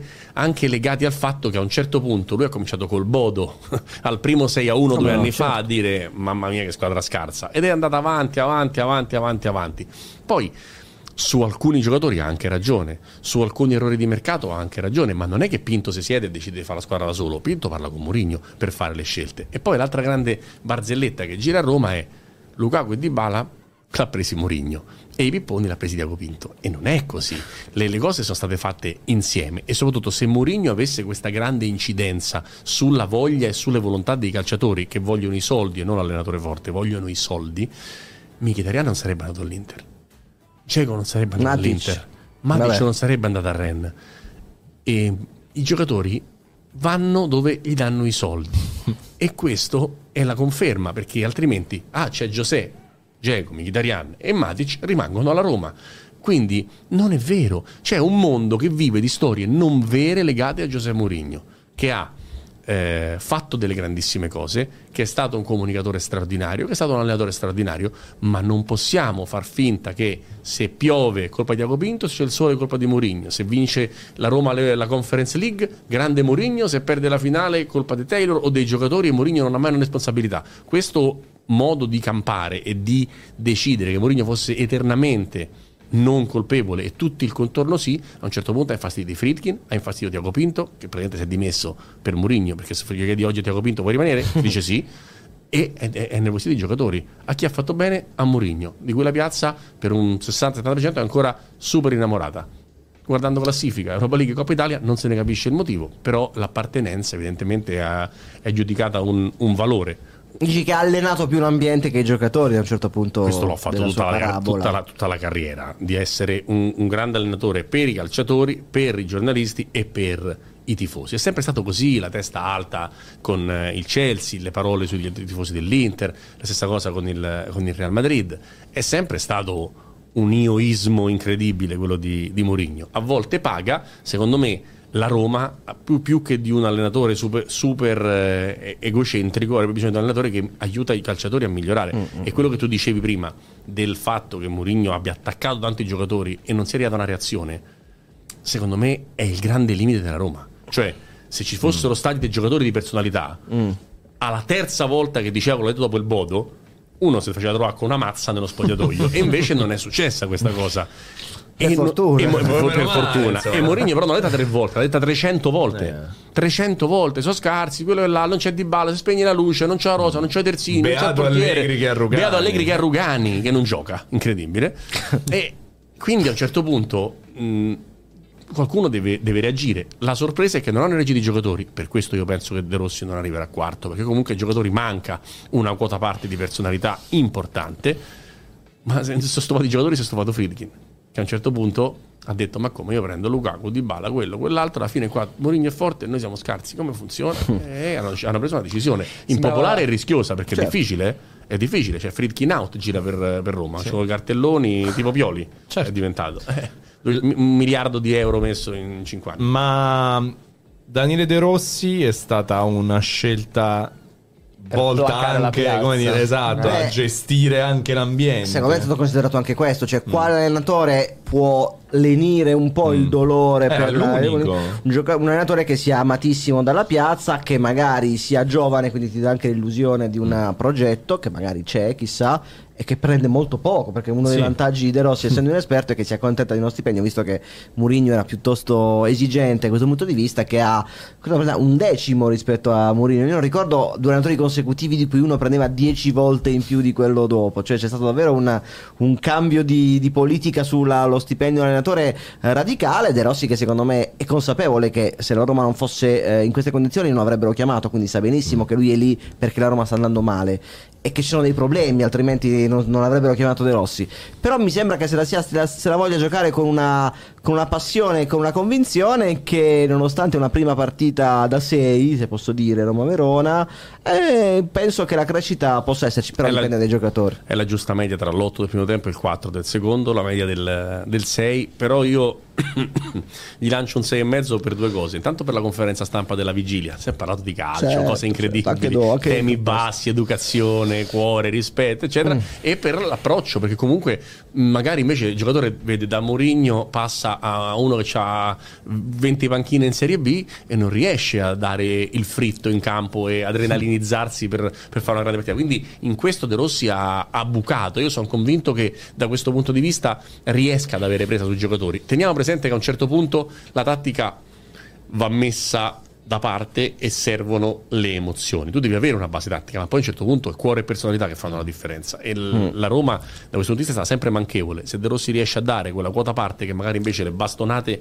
che dava Mourinho ha tolto ai giocatori, secondo me la Roma meglio di nona fa sicuro. Hai usato un'espressione che mi fa impazzire, dare il fritto, che è tipica di, di Roma. L'ho scoperta in settimana io, giusto? Veramente? Ma, sì, non la, tu la conoscevi? Eh, non l'associavo al significato. Ho sentito come tra... Mizzoni, eh, l'ha detto Giulia Mizzoni. Eh, Giulia Mizzoni, eh, dare il freddo, eh, vuol dire dare tutto, giusto? Cioè, sì, sì, dare sì, il massimo. Sì, sì, dare... sì. Vabbè, perché insomma facciamo anche diamo educazione, fritto, allora diamo il fritto, fritto anche noi come al solito. Il altra domanda, diamo, diamo il fritkin. Però voglio farmi un'altra domanda su Giuseppe Mourinho. E se andassi al Napoli? Mmm... Beh, si dimostrerebbe tifosissimo, e poi tifosissimo della, no, e poi tifosissimo della Roma, no? Mu, eh, mu, eh, mentre tifosi della Roma e per Napoli, dai. Eh, ma, vabbè, no, diciamo che meno l'ironia, no, ma figurati, tifosissimo fin da bambino per la Roma. Ma la cosa che dico io è, sarebbe però una scelta molto, molto in linea di De Laurentiis con le ultime due. Mm. Questo cupo, questo tuo silenzio, anche questa c'è un po' di ironia sulla, sul tavolo. Ha sbagliato Garzia, ha sbagliato Mazzarri, poi ha sbagliato un altro. Tu che ne pensi, Giuseppe? No, allora intanto è tutto un discorso, eh, qualora, ampiamente qualora, però, insomma, sappiamo ipotetico, che effettivamente c'è anche solo la possibilità di un colloquio. C'è, secondo me, secondo me De Laurentiis vuole un attimo, non dico deresponsabilizzarsi, perché lui ha, c'è tanto di De Laurentiis negli errori di questa stagione, eh, mm. l'abbiamo detto tante volte. Prendere Mourinho vuol dire, a meno che non sia completamente pazzo De Laurentiis, se voglia andare allo scontro con Mourinho dopo due mesi, dopodiché finisce male, eh, voglia per una volta dare le chiavi. Vediamo se riuscirà, se riuscirà a resistere in quel caso. Vorrebbe dare le chiavi a un allenatore e dire fai tu.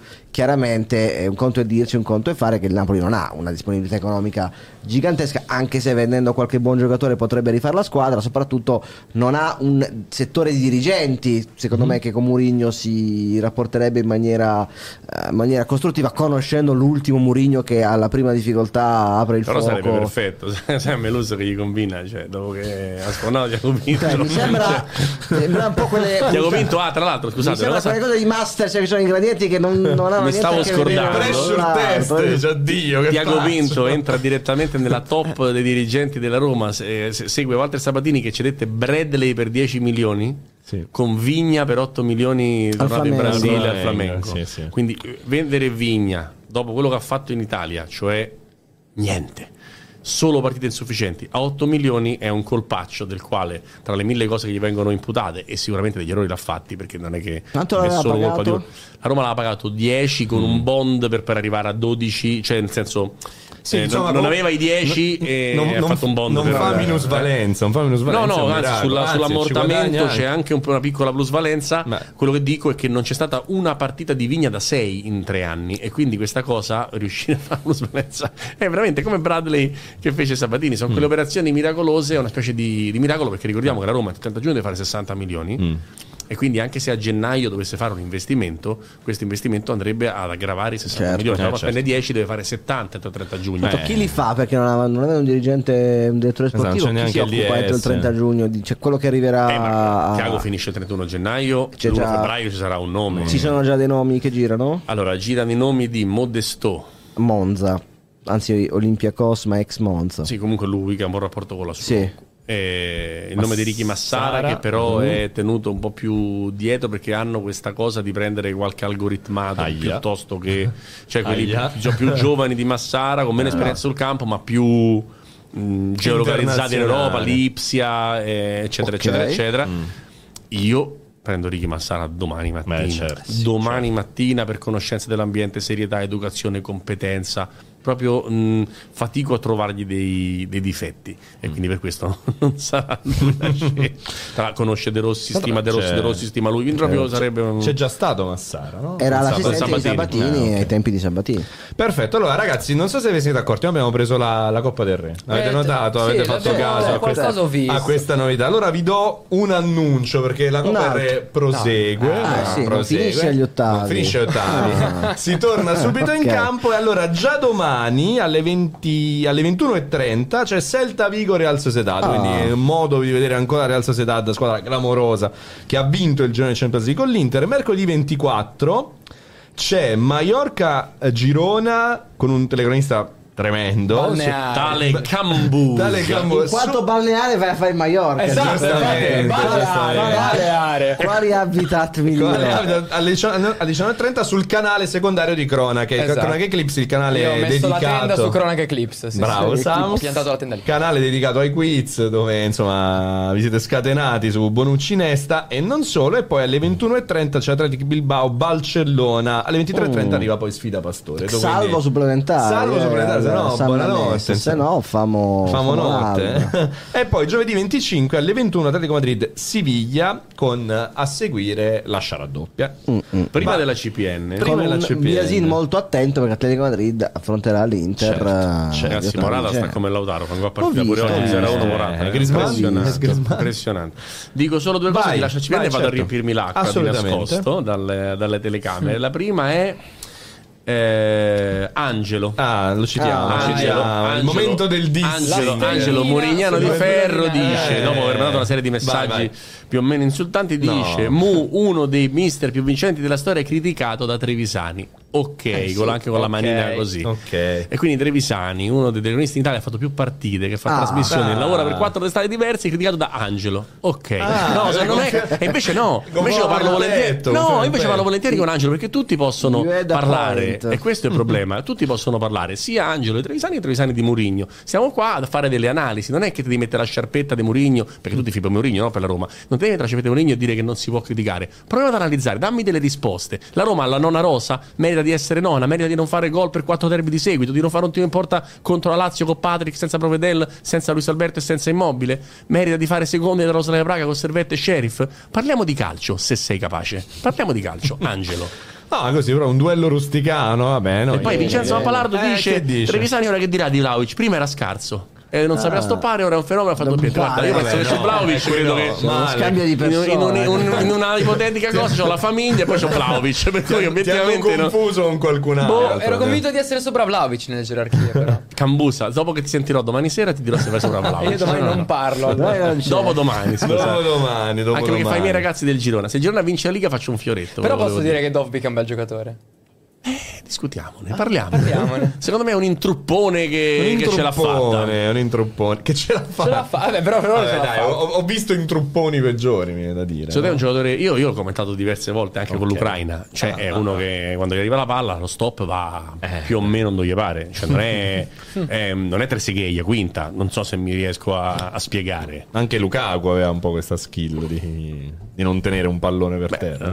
Però, qual è il vantaggio che ha da martedì scorso in poi? Che anziché arrivargli quattro palloni a partita glielo posso arrivare ventiquattro, cioè, e non necessariamente da ottanta metri, ma magari da più vicino. E quindi anche Lukaku, che non è squisito certo. tecnicamente, qualche sponda la può fare, anche se le ha sbagliate tutte, specialmente nel secondo tempo. Ma parliamo di quindici minuti di Belotti da quando entra, io non ci posso credere. Eh. Guarda che la bandierina, che la bandierina finale è una roba da fantasiana. È stata una brutta scena, devo dire. No, Belotti no, che no, la prima no, giornata, cioè, no, cioè, cioè, Belotti volava la prima eh, giornata. Eh, che gli è successo? Un po' demoralizzato. No, e come mai che... si è demoralizzato? Eh, perché non ha giocato. E come mai? Chi l'ha deciso? Beh, io non la so dall'inizio la risposta a questa serie di domande. Eh, vabbè, sì, perché è finito dietro. Tutta colpa di LeBron James. Comunque, vabbè, come la barzelletta di Proietti. Il rapporto spoiler di... prima della C P N. Vai. Mi sono rivisto per la quindicesima volta The Last Dance mentre andavo in Arabia. Vi lascio la C P N. Ah, quindi si è caricato. È troppo bello. È cioè, troppo è troppo eh, però allora fammi Michael Jordan, no LeBron James. Eh, ma eh, LeBron suona, suona meglio. Michael Jordan o Bonucci? Sì. È meglio giocare a basket, penso, di, eh, sì, penso di prendere comunque eh, beh, Bonucci. Bonucci, a basket è un bravo difensore. A difendere, ma col Jordan che comunque fece, è passato per, per i suoi punti, è passato palla, a, ma è, cioè. è stato uno che ha saputo anche difendere. La palla okay. che ruba eh, a gara sei aiuta è una palla da... Cioè. Chissà da... quante triple doppie avrebbe fatto Bonucci con i Chicago Bulls, non, non, lo, non lo sapremo mai. Vado di A C P N. A C P N. E, e Trevi va a prendere l'acqua. Eh, sì. Giusto, è giusto. È giusto.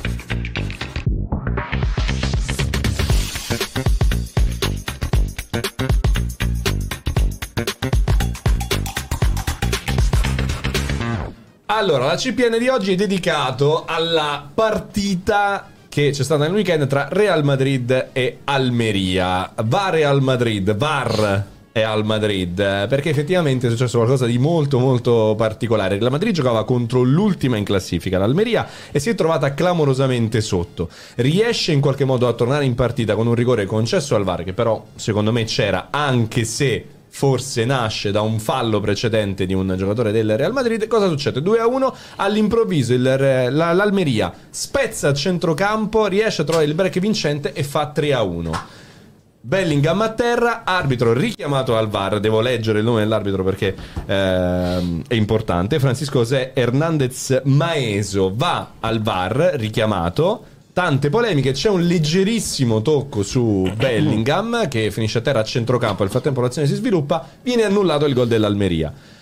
Riparte il Real Madrid, segna Vinicius, segna col braccio, col braccio, lo richiamano al V A R di nuovo, gol che era stato assegnato, viene richiamato al V A R per dire guarda che ha segnato col braccio Vinicius, forse lo devi annullare, e il gol viene incredibilmente concesso. due a due, poi visto che il calcio è uno sport strano e quando c'è una situazione in bilico alla fine di solito vince sempre il Real Madrid, chi segna? Carvajal, l'uomo dei gol importanti, e il Real Madrid vince la partita. Adesso noi abbiamo vissuto mesi interi di polemiche in Serie A sui episodi da V A R, si è parlato di un campionato falsato, su episodi davvero discutibili, di piccoli dettagli. All'estero succede molto molto molto peggio, e non voglio nominare quello che è successo in Premier con Liverpool-Tottenham, una partita anche lì clamorosa con un gol che venne annullato per un fuorigioco che non c'era, con gli arbitri che hanno comunicato male tra di loro. Ecco, ci sono problemi all'estero ancora più grandi per quanto riguarda la, la situazione arbitrale, quindi parlare sempre male male dell'Italia mh, non, non va bene, diciamo così. Abbiamo i nostri problemi, ma mi sembra che fuori siano ancora più grandi. Non voglio parlare di malafede, per carità, però se fossi un tifoso del Girona e non vedrei l'ora di sentire Samuele Ragusa commentarmi mercoledì sera su Cronaca Eclipse, qualche dubbio in più sul riuscire a realizzare un'impresa storica forse ce l'avrei. Neanche io voglio parlare di malafede, però ricordo a chi, e ce ne sono tanti, anche per qualche ragione giusta, eh, spinge sul pedale della Superlega. Ricorderei che la Superlega è un torneo privato gestito di fatto, ideato, promosso e caldeggiato da Florentino Perez, e in quanto tale eh, gli arbitri verrebbero scelti eh, da lui non lo so. da lui e quantomeno, ecco, è un conflitto, una commistione che nelle altre squadre della Superlega forse mi lascerebbe perplesso, però sì, quando li sceglie mi pare che è uguale. Questo dici tu. Perché il signor Maeso, ragazzi, ieri ha fatto delle robe, mh, come posso dire, a me quello che sorprende sempre quando vedo un errore arbitrale è che se un errore arbitrale, un errore arbitrale, uno, può succedere che in una situazione tu abbia la, la, la, la, la percezione di una cosa o il dubbio. E del dubbio, come succederebbe a tutti, perché se io intervisto Nando o se intervisto Messi non ho la stessa, non ho la stessa paura o emozione, adrenalina prima dell'intervista, tutto il bene che posso volere, no? È normale. Quindi ci sta che la famosa parola più utilizzata nella storia del, dell'Italia, sudditanza psicologica, esista, ed è una cosa che esiste per tutti. Se su quattro episodi tu vai quattro volte dritto dalla stessa parte, io faccio fatica a non pensare alla malafede, sono sincero. Faccio proprio fatica, e non sono uno che pensa alla malafede abitualmente, perché penso sempre che l'arbitro possa sbagliare. Ho fatto l'arbitro, non, non mi piace attaccare gli arbitri se non sono proprio scarsi. Eh, come fai dopo il primo episodio dove c'è fallo in attacco e dai rigore? Mm. Perché per me il... secondo me non è rigore nemmeno il primo. Mm. Mm. Secondo me non è rigore. Eh, eh, però, però ne possiamo eh, discutere. È più fallo in attacco che, che, che, che il rigore. Certamente non è una cosa così mm. chiara da essere al V A R. Per me non è neanche il rigore quello di Llorente a Roma-Verona. Per me c'è fallo in attacco pure lì. eh, Però il gol era buono di, di Foloruscio, mm. quello, non quello che ha fatto Ripatrizio, quello che, sarà, che aveva fatto da solo eh, Foloruscio. E, se, c'è, se uno fa fallo e la palla va sulla mano, mi pare più importante il fallo precedente Che, che il tocco mm. di mano. mm, Nel complesso delle cose, il fatto che il gol arrivi di spalla, diciamo, e non di gomito come sembra da davanti. Mm. Si vede da dietro che è di spalla e non di gomito, dall'inquadratura sì, che fanno vedere a lui. Di gomito sicuramente no. Eh, poi... perché da, no, perché da dietro la porta sembra eh. di gomito. Mm. E, però dico, nel complesso delle cose il gol di spalla mi sembra una cosa meno grave. Beh, pensa, pensa alle altre. Pensa, pensa alle altre. Per me è avambraccio. Cioè, per te è qui? Qua? Qui. Inquadrami Sambuca. Ah, l'avambraccio è questo. Qua? Qua dici l'avambraccio tu, qui. Eh, questo. Qua. Sì, cioè c'è il punto sì. dove impatta la palla, siete qua. qua. Proprio che, su. Che, che scena è? Sembrate scusa. Gli scout che fanno i balli di gruppo. Secondo me la prende qua. Qua. No, qua no, dai. Secondo me la prende qua. qua. qua. So, poco sotto la spalla. Ma siccome ci hanno detto che come la prendi, la prendi sul braccio no. e la palla va in porta, si deve annullare. Più che altro, che stava a parlare? C'è un du- immagine dubbia, vale c'è nel campo, come abbiamo sempre Uno. detto, e l'arbitro du- l'aveva annullato. Uno, due, siamo già all'interno di altre decisioni che hai preso a favore del Real Madrid. E secondo me non puoi non pensare a una cosa del genere. Cioè, nel senso che qu- quando quattro dubbi grossissimi vanno tutti e quattro dalla stessa parte, le cose sono due. Spero che sei in malafede, perché sennò devo usare un'altra parola. Eh. Che inizia per C e finisce per Lione. Mm. Eh, per forza, eh. Cioè, se, se, se, se non Castiglione. ti fai venire il dubbio, Castiglione. se non ti fai venire il dubbio, sei un cedoglione. Cioè, chiaramente, per forza. Eh... Io chiedo scusa per la mia confusione tra braccio e avambraccio. Ho sempre pensato a trentotto anni che l'avambraccio fosse questo. No, che mi dicono che l'avambraccio è questo sotto. Eh, eh, sì, ho, ho, ho guardato un attimo. Ho detto, scusate, okay, okay. Perché faccio a me. Avan, perché braccio. Av- av- eh, questo è il braccio. Av- io però tu parti dalla destra.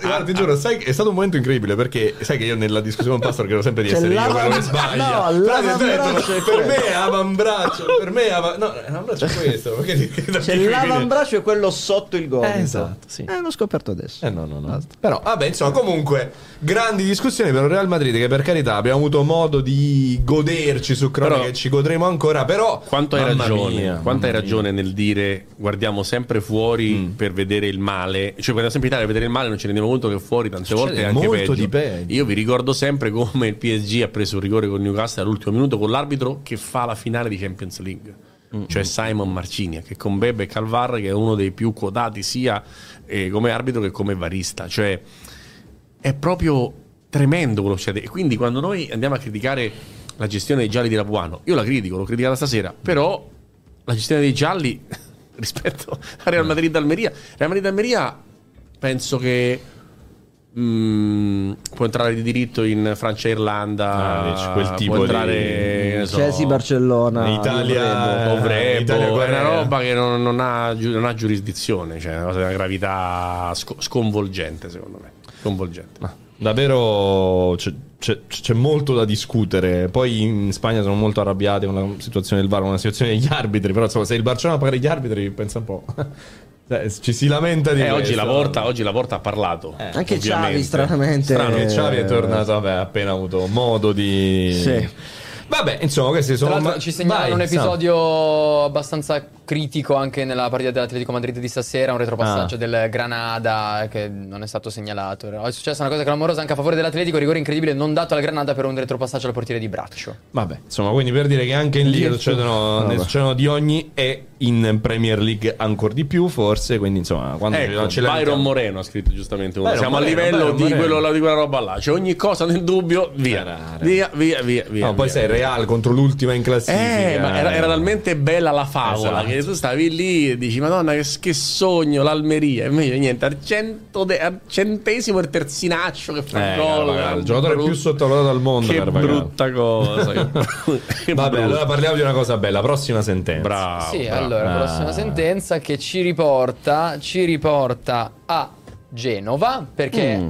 Oh my god. Però è uscito no. il Real Madrid. Di occhio? Occhio. Ah, è uscito il Real Madrid. Occhio. Okay, per chi ci ascolta non è mai successo nulla. Eccolo qui, solo per chi ci guarda questo, è tutto a questo posto. errore. Ma quanto è forte, quanto è bello da vedere. Ne avevamo già parlato, non proprio a livello di, di sentenza, ma la completezza che, che trascina, che trasuda dal, da tutti i pori, anche dall'avambraccio. Albert Gudmundsson è veramente, è veramente clamorosa. Ma non parlo del rigore segnato, tirato centrale a, al povero Shoa. Parlo di come sta in campo Gudmundsson, di come ogni partita è sempre attivo. Cioè, normalmente un giocatore di fantasia ha dei picchi ma anche una grossa discontinuità. Gudmundsson è sempre acceso, è sempre online, è sempre mm. sul pezzo, è sempre il migliore in campo del, del Genoa, che giochi seconda punta, prima punta, sotto punta, in mezzo al campo fa, fa la mezzala giunta. È onestamente un giocatore incredibile, calcolando anche quanto poco il Genoa lo ha, lo ha pagato. Bisogna veramente fare i complimenti al Genoa che l'ha preso e a Gila che lo sta valorizzando già dalla passata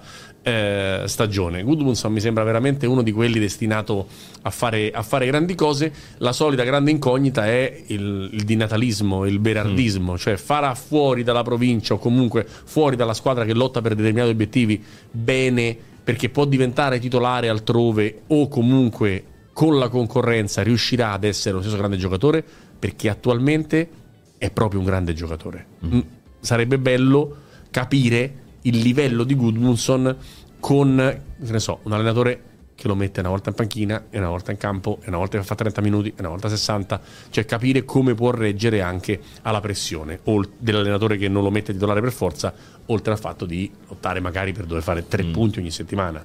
Però io sono rimasto scioccato dal gol di Cagliari, cioè non no, mi sono ancora ripreso dal gol di Cagliari. Il gol di Cagliari è un gol di un genio. Io negli highlights stagionali di Gudmundsson metto la giocata che porta al gol di Retegui in Genoa-Roma, che fu una giocata meravigliosa, che poi porta all'assist per il bellissimo anche dal punto di vista della finalizzazione del gol di Retegui. Ma Gudmundsson fa una giocata a fine primo tempo sull'uno a uno sensazionale, ed è una sua giocata che poi ha ripetuto più volte in tante partite, anche nel finale di Genoa-Inter per esempio, partita in cui l'Inter stava comunque attaccando e il Genoa soffriva anche perché aveva questo trascorso nei minuti finali un po', un po' inquietante, e Gudmundsson si è davvero preso la squadra proprio con la sua personalità sulle spalle. Un giocatore davvero, peccato non sia più giovanissimo, perché davvero è uno che è classe novantasette, novantasette, novantasette, novantasette, novantasette, novantasette, quindi ti sei, eh, so, hai capito, ci siamo persi almeno tre quattro anni mm. importanti.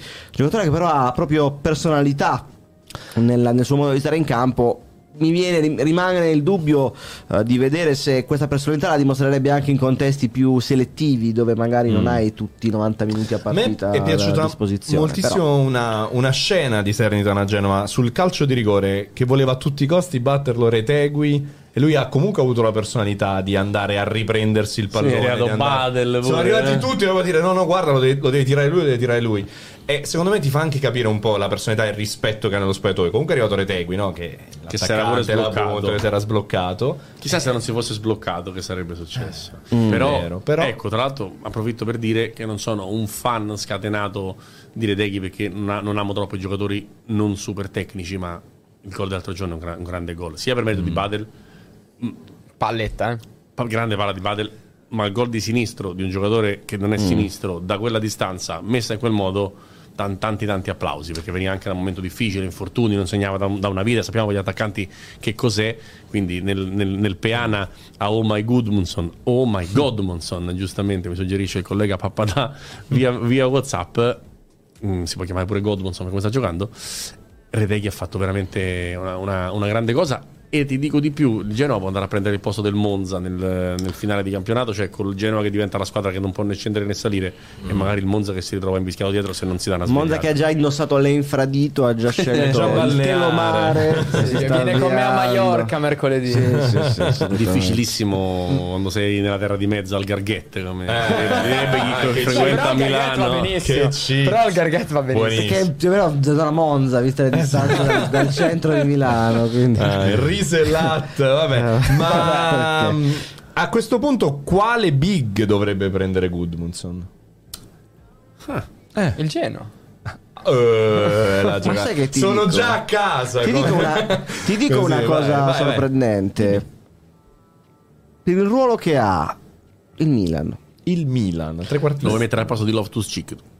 Eh. A parte mm. che non, non, hanno, non hanno tutte queste garanzie né fisiche né, né, tatti, né tecniche, tattiche, un po' sì, ha giocato molto bene a Udine per esempio, mm. eh, un giocatore che ha tanti gol, cosa che centrocampo il Milan ha, con i rigori, eh. Beh, però anche l'inserimento, anche la, la conclusione da fuori area, eh, doppia cifra mi pare, ecco. mm. No, forse non ancora, non ancora ci siamo, in stagione facciamo Coppa Italia, sì. E, e ha anche insomma, e vorrei vedere però, come dicevo prima, se ha la personalità, perché no, abbiamo detto di Decathlon tante mm. volte, ricordo che non ha avuto la personalità per giocare a San Siro, forse ce l'ha per giocare a Bergamo, che è un gradino sotto. Secondo me Gudmundsson è già oltre, senza nulla togliere l'Atalanta, quella dimensione di Fiorentina, Atalanta, Bologna, è già un gradino sopra. Certo non, prete- non si può pretendere che faccia il titolare indiscutibilmente, però vorrei vederlo, visto che non è più giovanissimo, vorrei vederlo, e anche lui sarebbe curioso, in un livello già da prime cinque, perché è un giocatore che in una rosa entra in un Inter che a cui manca Barella o a cui manca mm. il titolare. Beh, sull'Inter forse vi stavo proponendo, visto che la, la eh, vicenda da tre cinque due Good, la vicenda eh, Belotti... un po' dappertutto può giocare, in effetti la... esatto, ventiquattro volte può giocare, sì, ovunque, sì, perché per me può diventare pure una mezzalissima la Luis Alberto, lì perfetto, lì perfetto. La Roma propone Belotti Iconè, no? Con mm. la Fiorentina parlano di questa cosa, poi secondo me non si farà, ripeto, perché la Roma prenderà dell'altro al posto di, di Iconè, ma Gudmundsson lì dove osano gli Sharawi di Dybala nel, nel modulo di De Rossi, quindi il Sharawi di Dybala dietro a Lukaku, visto che Dybala ti dà garanzia di esserci, diciamo, una partita su due, mm. vuol dire che Gudmundsson giocherebbe Beh. una partita su due e potrebbe giocare anche in luogo del Sharawi, perché Gudmundsson può mettere sia mm-hmm. nei, nei due del quattro tre due, uno può metterlo sia centrodestra che centrosinistra, e quindi certo, secondo me è ancora più simile, diciamo, a Dybala del Sharawi di quanto non lo sia a Loftus-Cheek, che è comunque un giocatore fisico, dove c'era anche che sì, quindi sì, il quattro due tre uno di Pioli lì c'ha un, un fisicato più che, più che un Gudmundsson. Sì, io la Roma lo vedrei molto bene, questo è vero, però ma si può anche cambiare, insomma, un quattro tre tre, certo, fare la mezzala mm. per esempio, cioè, no, insomma, può, può andare a giocare comunque in squadre che ambiscono ad altro, e poi magari insomma Ragusa lo, lo lega, non so, al mm. Galeone di... no, può fare quello al... Vuole, vabbè, vabbè, senza rancori eventualmente. Rancori. Va bene, allora io farei nuova rubrica. Sì, nuova lunghissima. Nuova, so, rubrica. So, c'è la nuova rubrica, perché non c'è la lettera. Che poi sarebbe la lettera, poi ma sarebbe non la lettera, lettera, ma un po' diversa.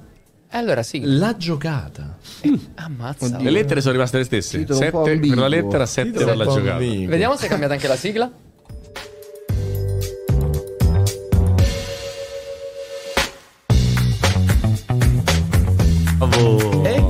Mazza, fatta stamattina la cotta e mangiare. Sì, mi visica. Il timer è sempre uguale. Eh? Quanto tempo riesci a fare una sigla nuova? Eh, eh, vabbè, di solito sette otto giorni. Chiami Danti, Darda Stofani, Beppe Vessicchio, Blessed, che ci fai mix tutti insieme.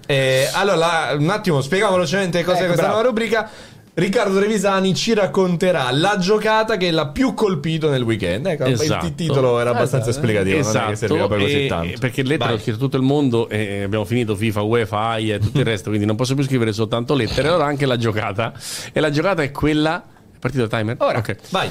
di Zurkowski, che ha vinto di un'incollatura su una roba del Barcellona di cui parleremo tramite l'advisor, perché mh, ovviamente questa cosa è nata all'uno a zero, non c'è stato bisogno neanche che facesse la tripletta Zurkowski per parlarne. Peraltro parliamo solo di un giocatore molto forte, a proposito di mezzale, di inserimento, di gente che sa fare gol, è uno che titolare trentotto partite può fare veramente dieci gol in Serie A, quindi è buono a calcio e a fantacalcio.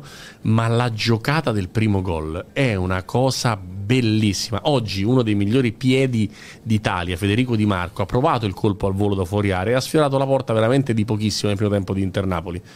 Ecco, Zurkowski non solo non l'ha sfiorata la porta, l'ha centrata in pieno, ma l'ha centrata col tiro a entrare, non col tiro a colpirla di collo esterno. Colpire la palla al volo, come l'ha colpita Zurkowski sul gol dell'uno a zero al Monza, è un capolavoro, e penso che neanche se ci fosse stato Di Gregorio avrebbe parato quel tiro.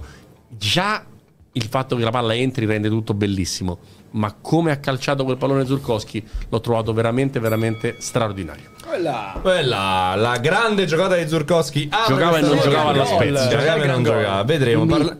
Serie B. B. La squadra ultima in Serie B in questo no, momento. Perché sì, eh. perché lui ha detto di De Rossi della Spalla e di De Rossi della Roma, come mm. Amantino Mancini a Venezia non giocava. Ci sono i contesti. E va a Roma e diventa Cafu. Capito? Cioè è, il calcio è una roba. Dobbiamo mm. sempre stare molto attenti quando parliamo, perché può succedere Mm-mm. di tutto, capito? Nel, nel, anche nel breve periodo, cioè tra, tra oscillare in B e fare quattro. Oh, eh, eh, eh, ci manca il fiato quando parliamo di Zurkowski. Pensate, è così, che... eh, ci ha lasciato su Zur... almeno ci ha lasciato facendo quello che ama, esatto, parlando esatto, di Zurkowski. Zurkowski. Eh, abbiamo modo di parlare velocemente anche del Trevi Advisor, poi dobbiamo aprire i rubinetti, signori, siamo molto molto lunghi. Trevi Advisor, dai dai dai dai.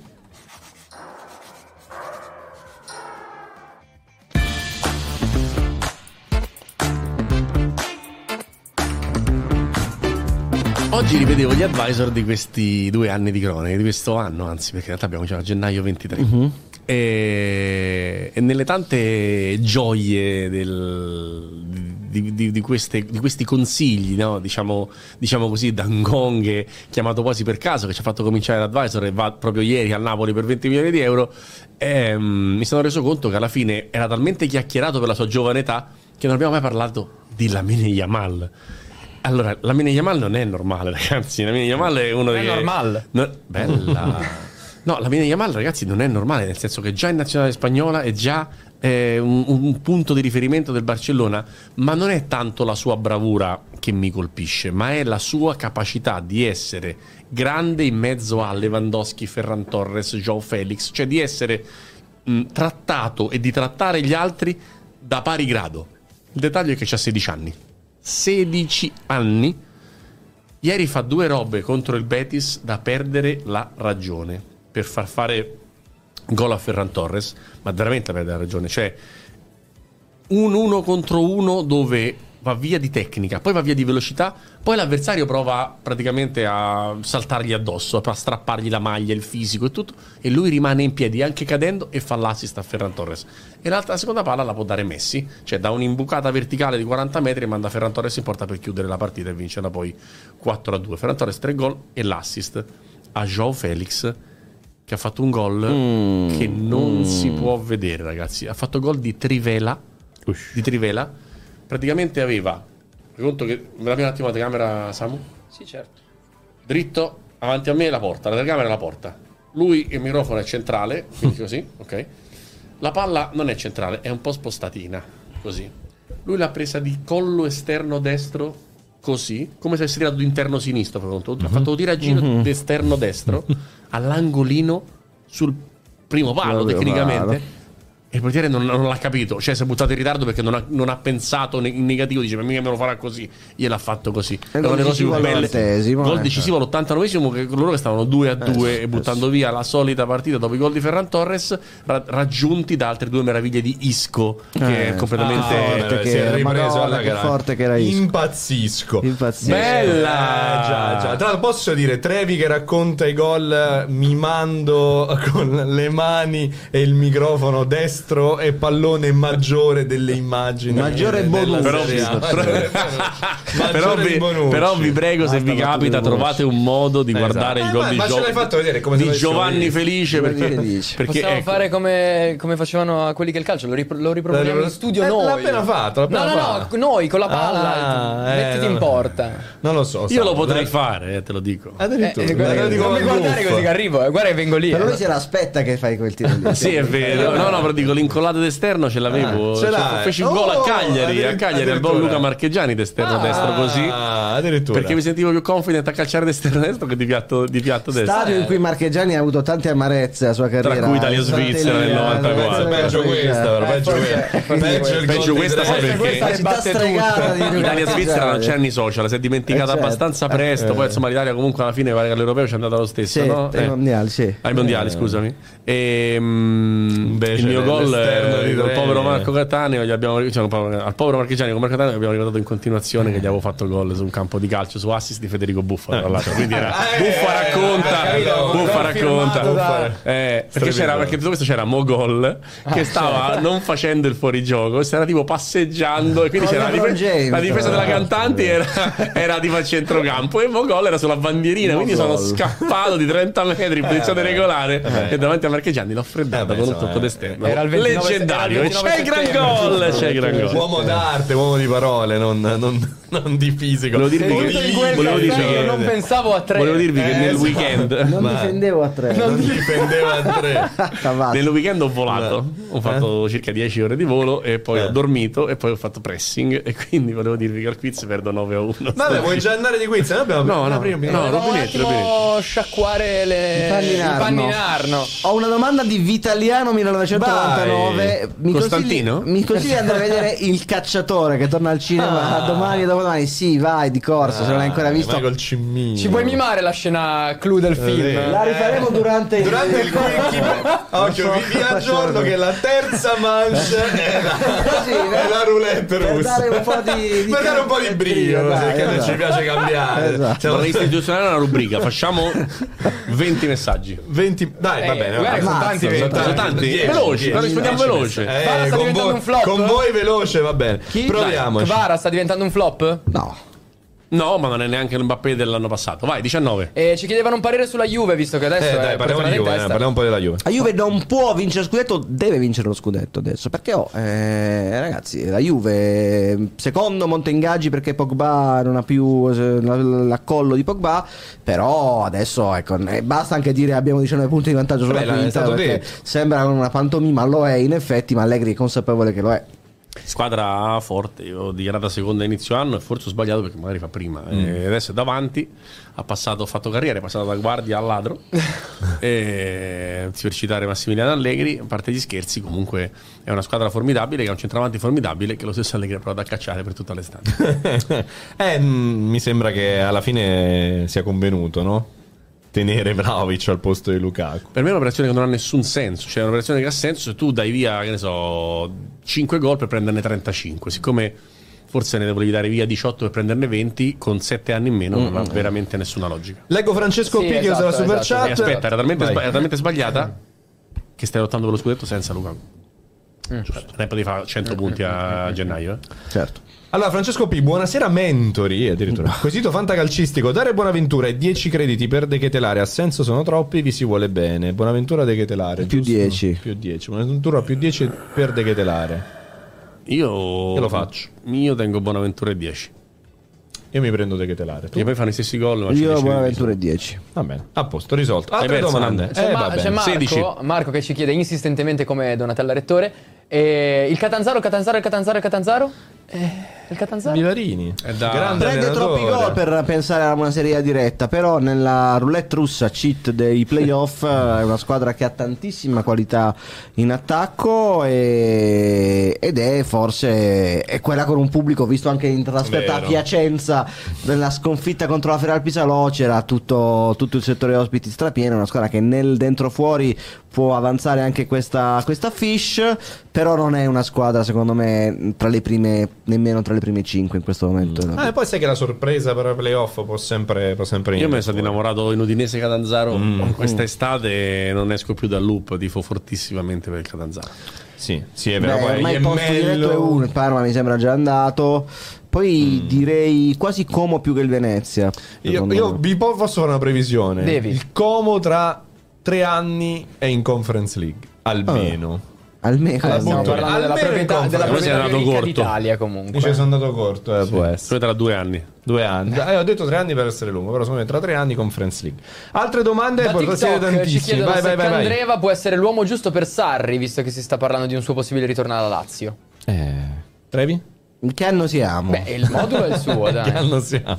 Tre è buono per tutti, secondo me. Esatto. Nel senso che uno che fa gol da centrocampo, quindi in quale sì. squadra non serve uno che fa da centrocampo. Beh, messa così. Però sai, mi sembra davvero in questo momento è l'uomo franchigia proprio Candreva, no? È eh, talmente sì. aggrappato a lui sì. la Salernitana che mandarlo via sarebbe veramente meno tredici. Perché Baldanzi è relegato dalla panchina pur essendo più forte in quella banda dell'Empoli? Dice K S K S. Okay. Eh. Quindi se è una banda è un Bandalzi, però va bene. Eh, secondo ah. me ha qualche problemino fisico mm. e prima parlavamo di quale giocatore eh, mettere in alternativa a Dybala nei, nei due dietro. Io vedrei proprio mm. ah. il Baldanzi, cioè, perché arriverebbe a Roma che gioca Dybala, quindi non ha grande pressione, è proprio un tipo di calciatore che io metterei in quindi, quella zona di campo. Aspetta, augurando all'Empoli che non faccia quella fine, un po' tipo la seconda stagione di Cassano al Bari, che a un certo mm. punto in avanti smise di giocare, poi andò alla Roma e fece il salto. Sì, sì, non dico che va alla Roma, dico lo no, vedrei dico in, in quella... una grande squadra, anche a prescindere dalla stagione di quest'anno. È un ottimo giocatore Baldanzi, assolutamente. Sì, sì, sì, sì.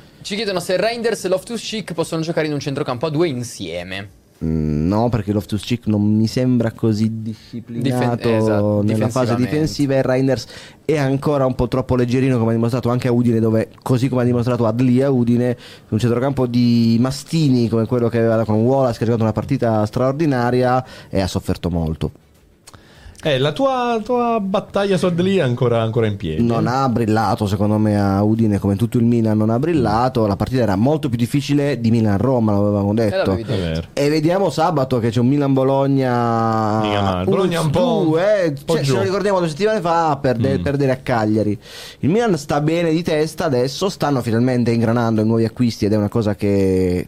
giustamente ci è voluto tempo, perché cambiare così tanto, almeno qualche mese devi, devi concederlo. Ricky sarà contento, però il solito Pioli che viene sempre dato per da me per primo, eh, non, mm. non lo nego, quattro tre di fila, bl- blindata la Champions, era l'obiettivo di eh, questo c'è, inverno c'è. prima dell'Europa League, che deciderà il verso della stagione. Cioè, questo nome è bellissimo che gira, che gira su internet con eh, Pioli che rischia l'esonero, Milan sotto quattro minuti alla fine, Jovic e Okafor che diventano Neymar, Messi e Suarez dei bei tempi. Comunque detto, al di là del, del, della, della mm. gag, no? Giustamente c'è chi piace e c'è chi non piace, c'è tutto l'elenco dei violisti out che mi fa sempre molto ridere. Comunque Pioli ha vinto cento partite su centosessantasei. Da eh sono tante, eh? Sono proprio in Serie A, sì, sì, sì. Sono tante, tante, tante, eh, tante. Sì. tante, tante anche perché non, oggi potremmo dire è un numero adeguato, ma lui ha preso, ha preso, ha preso il, Milan. il Milan che era un, veramente una Disperata. squadra Disperata. impresentabile per mentalità, mm. per non gioco, per, per tantissime cose, e pensare che sia arrivato a dove oggi con centosessantasei partite di cui ne ha vinte cento mm.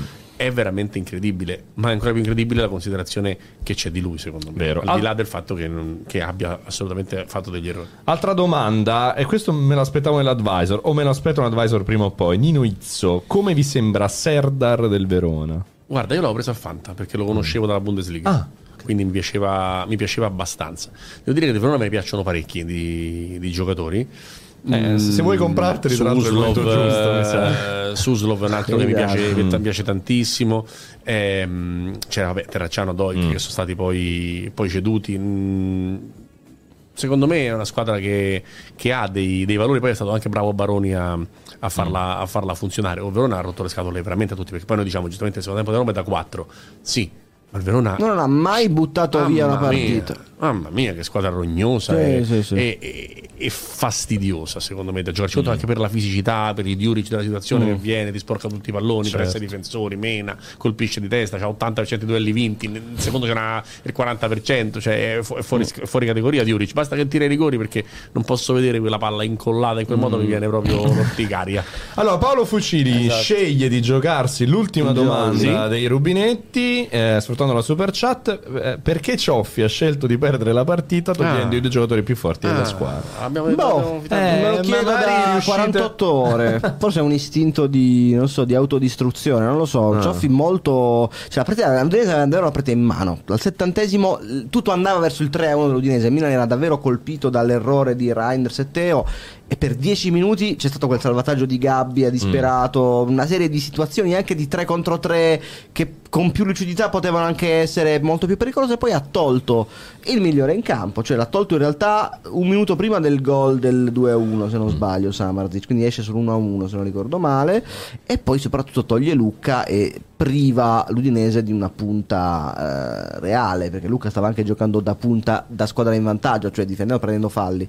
Gabbia era in difficoltà con Lucca, anche se è stato uno dei migliori. L'ha ingabbiato. Eh, l'ha non l'ha mai vista. Non poi vabbè, la partita è andata dalla direzione del Milan. Cioffi, come dici tu spesso Nando, l'Udinese sta avendo sempre questi bivi di, sta- di partite tutti sfortunati, però molte volte ci mette il suo. Eh, la squadra è forte, cioè, non, non è la squadra Serie B assolutamente. Mm. Anche per me. Però, ci sono delle cose di, di, però, di Cioffi. Ha vinto due partite Udinese. Ci sono delle cose eh. di Cioffi che mi, che mi piacciono. Ha rianimato la squadra post, post Sottil. Ehm, vedo un, un gruppo ordinato in, in tante cose. Poi sono delle robe che proprio non capisco. I cambi sono, diciamo, la ciliegina sulla torta. Cosa, le dichiarazioni sul razzismo okay. le ho capite ancora meno, e, e non vorrei sorvolare, ma non abbiamo eh, troppo tempo. E comunque non dimentico che quando lui è arrivato la prima cosa ha detto ok, il titolare è Success e Lucca sta in panchina, e questa cosa se tu li vedi anche all'allenamento, cioè perché io li vedo novanta minuti o sessanta quelli che gli fa giocare, ma se tu lo vedi all'allenamento e scegli la stessa cosa vuol dire che c'è un problema. Poi alla fine si fa male Success e in qualche modo gioca Lucca. Vedremo insomma quello che succede all'Udinese. Nel frattempo ho sentito la campanella del ring, mm, ho la necessità vero. di avere qui con me portaci però, i pulsanti Samuele, la pulsantiera quindi palese di qui ah, davanti alla telecamera ogni eh, volta che arriva, non ho capito come mai. Beh, Samuele ah, lo sai che lanciare, però. Samuele... siamo a livello di faccionismo di, eh, mamma mia di manismo, di manismo di manismo guarda citando Piccinini avranno dovuto chiedergli in ginocchio di farsi vedere. L'avranno pagato, l'avranno eh, pagato. Ah, bene. Ah, Luca Malini si sfrutta l'ultima super chat per dire tre, meno male che non hai fatto tu la telecronaca della finale di stasera, altrimenti finiva i supplementari. Ma io sono un esperto di supplementari in super in Coppa Italia, non in Supercoppa, anche se non erano previsti. Signori, ah, no, no, la Supercoppa fino a tre a zero l'anno scorso, quindi proprio eh, sì. lontanissima supplementari. Anche è rotto, è rotto, è ah, saltato il quiz. Attenzione. Ah, ma no, lo no, no, ma si era no. acceso. No, tutto buono. Tutto rotto, tutto, tutto rotto. Aspetta, no? aspetta, aspetta. È tutto a posto. Vabbè, intanto sigla. Vai. No, no, funziona. funziona. L'ha risolta Pastore. La, risolta, eh, la ripresa cara. Pastore. Sigla.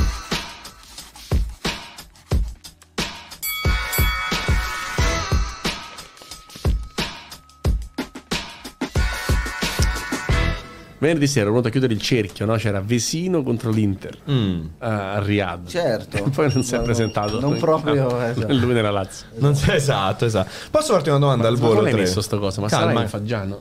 No, mi è stato, mi è stato dato il Faggiano. Direttore sportivo. Domanda al volo faccio a Trevi. Ma secondo te Lazio-Inter non è stata la miglior partita? Cos'è che sta suonando? Nulla di... Una sveglia, una sveglia. Una sveglia, già l'alba. Già l'alba. Datte una sveglia, Gambù. Buongiorno, ragazzi. Buongiorno, Sam. Buongiorno, buongiorno. Esatto. In replica. Allora, domanda faccio a Trevi. Giorno. Al volo, Lazio-Inter è stata la miglior partita dell'Inter che hai commentato? Guarda, eh, nel punteggio sì, sicuramente è stata una partita larga, poteva finire veramente sette a zero, ma io non ho visto differenze con Inter Benfica di quest'anno del girone. Ah, mm. È stata una, è stata una partita, tempo. secondo tempo, una partita su, surreale, finita uno a zero perché poi lì l'Inter si è mangiata mille gol, mm. parate di Odisseas Vlachodimos, uno che vorrei commentare mm. tutte le partite solo per il fortissimo. nome, oltre che perché è fortissimo, come dice il collega Gambusa, e... Mh, devo dirti questo, nei tre anni di Inzaghi se l'Inter ha fatto almeno dieci partite come, sì, come queste qui, e la cosa che in cui è manchevole è che non ottimizza. Oggi ha fatto mm. fatica, ma tipo col Benfica ne ha fatta molta di più. Benfica veramente poteva fare cinque gol a porta vuota, la Lazio ne ha fatti tre, poteva fare sette, cioè non è, è molto raro che l'Inter faccia la partita sporca e la vinca male. L'Inter vince uno a zero quando può vincere quattro a zero e, mm. ed è un, dif- è un difetto secondo me questo, eh? Cioè il fatto di non essere cinica è un difetto. Tutto questo per... E molto di più Molto di più. Tutto, no, questo. tutto questo molto di più per tutto per... questo per dare ufficialmente oh. inizio al ring. Ma basta. Togli la chat, Trevi, per favore. Aspetta che... Allora c'è una X. grande X meravigliosa. L'hai tolta. Ottimo, ottimo. Allora è comparso la partita della, della Lattina eh, Inter-Borussia. Sarà Pastore raccontata sicuro. Raccontata eh, eh, beh, beh, beh. Dopo, dopo quando è finita figura. la puntata di Trevi, andatela, sono, andatela sono, a gustare. Sono perseguitato da questo qua da Giuseppe Pastore. Signori, signori, signori, si parte. Mamma mia, già devo... sento un odore di zolfo incredibile alla mia destra. Va bene, allora signori, prima domanda inizia sì. il ring. nove a uno per... Torna a segnare Lorenzo Pellegrini. Contro quale squadra aveva segnato? Napoli. Giusto. Il suo ultimo gol in Serie A. Un mostro! Ma neanche fatto finire di leggere. Vabbè, Pastore, quando vuole. Una cosa, una cosa vecchi, vecchissima, venti giorni Ciao. fa. Eh, eh. Donate, così eh. per scaldarci. Niente, va bene. Una. Una. Seconda domanda. Nella stessa partita segna Folorush. Per lui un derby, visto che è cresciuto nel giovanile da Lazio ed è nato a Roma. Oltre all'Italia, qual è il suo paese d'origine? Nigeria. Giusto. Ho capito, ma con questa sufficienza. Con questa Io sufficienza eh, poi domande proprio quindi ne fai passaporti. Uno, ne fai uno quindi. Sono ottimista eh. Va bene. Pronti, pronti, continuiamo signori. Il demone è informissimo. A Udine ancora un gol per Luka Jovic. Sapete dirmi il suo anno di nascita? Pastore. novantasei. No. Ah, novantasette. Eccolo, giusto. Eccolo l'uno. Accorcia Trevi da Pinto. Oltre al più tre, oltre al più tre al Fanta mi ha regalato anche alla Jovic. Tapindi Luka Jovic. Colpo di testa di Giroud l'ha fatto Pastore e tu ah, sulla linea. Va bene, Trevi, Trevi. Giroud se faceva dei gol a Udine. Torna in partita. Mm. Dove? Dall'altra parte, seconda gioia consecutiva per Florian Thauvin. Qual è il suo numero di maglia? Trevi. ventisei. Corretto. Pareggio. Bravo. Numeri di maglia di gente che amo, il... tipo Doven potrebbe Pareggio. essere buono. Impacto. Vabbè, otto a due, va bene lo stesso. Ma col però... Jolly numero di maglia già giocato. Però, però tu pensa, però tu pensa, no? Eh. Eh, come uno dice, non devo mai mi si mai parlare prima, ha fatto il matto sul due a zero eh. e siamo due pari, incredibile questa cosa. Cioè, la punizione divina arriva sempre. Dos e dos. Anche di Vigna. Beh, no, quella no, quella arriva in curva di solito, se, se crossa. Quinta domanda, siamo due a due signori, tensione altissima. Vince il Frosinone, decisiva la parata nel finale di Turati su Pavoletti. Sapete dirmi in quale squadra giocava prima del... No, Trevisani. È due fa, è due fa. Eh già, è due fa, è già. Sono un coglione. Sto omologato anche, eh, avevo... anche, anche alle zero zero trentasette. Avevo pronto, è un mostro, un mostro. Eh no, no, vediamo, vediamo. Avevo pronto un mostro. Eh, spara un mostro. Una squadra. Guarda il ghigno di Pastore. Eh, c'ha eh, ragione, perché sono un cretino. Il sorriso sembrava quello di Sassuolo, invece non è Sassuolo, dal Sassuolo è andato... Dal Sassuolo eh, è andato, andato in B da qualche andato? parte. Dove è andato? Nando, dove è andato? Eh, eh, non B, posso è andato dirlo. in B, è andato in B. Dove va? C'era un dieci. Adesso contiamo. dieci, nove, otto, sette, sei, cinque, quattro, tre, due, uno. Eh, scusate, già, eh, già però, ehm, Brescia. No. No. Regina? Corretto. Corretto. Allora, pensa che volevo dire Reggiana, mi sarei ammazzato. Che non c'entrava niente, eh, Reggiana Regina, però il nome è uguale, no? Pastore torna in A. Bella, bella questa. Io non Bello. lo sapevo, oggi ho dovuto cercarlo. E... Eh, meno male che l'hai messa perché. Dai. Squadre, anni di nascita. Bello. Allora, tripletta per Zurkowski. Mi dite le sue squadre in Italia? Fiorentina, Empoli, Spezia e basta. Basta, indovinato. quattro a due. Ancora. Questa la so però. Eh, eh lo so, eh, però non è che... Non puoi rispondere a quelle che so. Rispondo a quelle che non posso arrivare. Il demone, il demone che cucina e vola sul quattro a due. Ma signori, è ancora tutto aperto, è tutto lunga, da lunga. decidere. Eh, immagino. È finita l'era Mourinho, se eh, non me sì. ne siete accorti. Eh. Dici? Sapete elencarmi le volte in cui è stato esonerato? Ma, Trevisani. Lascio. Trevisani. Eh. Ma tutte? Eh, eh sì. Chelsea. Ok, uno. uno. Vai, vai, te le conto. Tottenham. Giusto. A S Roma. Sì. Manchester United. Sì. Giusto. Ne manca uno o due? Due. Eh, no, no, eh, stai zitto. Vabbè. Vabbè, due ne manca. Chelsea. Sì. E l'ultimo. Ah. Real Madrid. Giusto. Oh! Ce la fa Trevi, col brivido, col brivido. Allora viene esonerato, cioè finisce la stagione però. No, no, è stato esonerato anche lì però. Però quindi, non durante la stagione. Non durante la oh, stagione, okay. Però è stato mandato via sì, prima della fine del contratto. Certo. Quindi ventisei trofei ma anche sei esoneri. sei esoneri vabbè, per José Mourinho. E eh, vabbè, adesso quanto siamo? quattro a tre. Eh. eh, omaggio a, a Gigi Riva. Omaggio a Gigi Riva. Allora, questa è difficile. Mm. Vabbè, vado un attimo. No, no, tranquillo, ormai rilassare. No, ma non so. Eh, no, eh, per me è difficile. Torna al gol Matteo Retegui. Sì. Con quale soprannome era diventato famoso Pastore? Il Ciapita. Bravissimo. Vedi che non era così difficile. Bravissimo, El Ciapita Retegui. Mi sai dire anche cosa vuol dire? Sai cosa vuol dire? No, no, credo sia il padre che si chiamava sì. Il Ciapa. Il Ciapita, giocava anche su Prato suo padre. Il Ciapita è la spilla. la spilla La spilla Bello la spilla. La vera domanda è, veramente avete pensato che potessi indovinare io e non lui questa volta? Vabbè, ma io non credevo. Questa, questa è per far zero a zero. Onestamente credevo la indovinasse neanche Pasta. Eh, per far zero a zero sì. Ha detto magari qualcuno però ci stupisce. Vabbè, il Ciapita, signori. Il Ciapita nove. Momento d'oro d'oro, d'oro. d'oro. Per Dusan Vlaovic, per la Juventus e per Bremer. Ah. Sapete dirmi di quale giocatore il padre era grande fan? Pastore. Di Andy Bremer. Giusto. Da cui uh, il nome il Bremer. sei a tre Pastore. Suppongo, suppongo perché no, no, fece gol all'Argentina, alla brasiliana, finale mondiale, per evitare che vincesse il mondiale. Boh, credo. Cioè, è così, invento. È grande fan. Bremer si chiama Brasile, così Argentina. Per Andy Bremer. Eh sì, eh, sì eh, vedi. Eh, Fontana di Trevi è anche cultura. Vengo anche coglionato in questo quiz, ragazzi. Ultima domanda, attenzione perché poi, vale tre, poi ci sono le carriere. Con le carriere non c'è di tutto. Sì, sì, le carriere. Con le carriere non c'è di tutto. Carvajal decide la partita delle polemiche tra Real Madrid e Almeria. In quale altra squadra ha giocato oltre ai Blancos? Non lo so, prima a caso. Vai. Valladolid. No, no. Questa sera giusto. No, no, no. Se no, era no. giusto era un problema. Siccome perdo lo stesso, mi date degli indizi, tanto sei a quattro, sei a tre. Ah, no, no, no, è vabbè, di, di, ma dico solo che è una squadra non spagnola. Ah. Ha giocato all'estero. Ah. Ovviamente non l'abbiamo scoperta, prendo Wikipedia a caso, eh. Una stagione, una stagione, una stagione, una stagione, una, stagione. una sola, una sola. La dodici tredici se non sbaglio. Se dovessi dire direi Germania. La chat ha indovinato? Mm.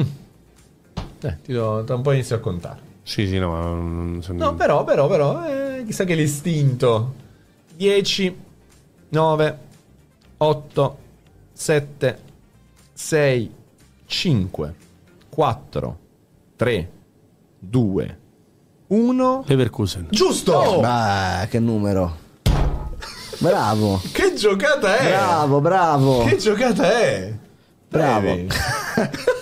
Sei qua. Inquadralo, sei vai. E c'è il gran gol. Perché ho perso uguale. Sì, bravo, bravo, bravo. Ho fatto, ho fatto il rovesciato al centrocampo, il gol della, allora, del sei a quattro. Alla eh, da dove è uscito? Perché mi ricordavo Germania, eh, però ho detto, siccome non c'è Bayern Monaco e non c'è Borussia Dortmund in giallo, non me lo ricordavo, ho detto una squadra buona che potrebbe essere tedesca, Bayern Leverkusen. Che bella giocata questa, signori. Che bella, che bella. Vi lascio al quiz, ciao, grazie. Resta qui, resta qui che le carriere possono, possono regalarti delle gioie. Andiamo con la seconda manche mm. delle carriere.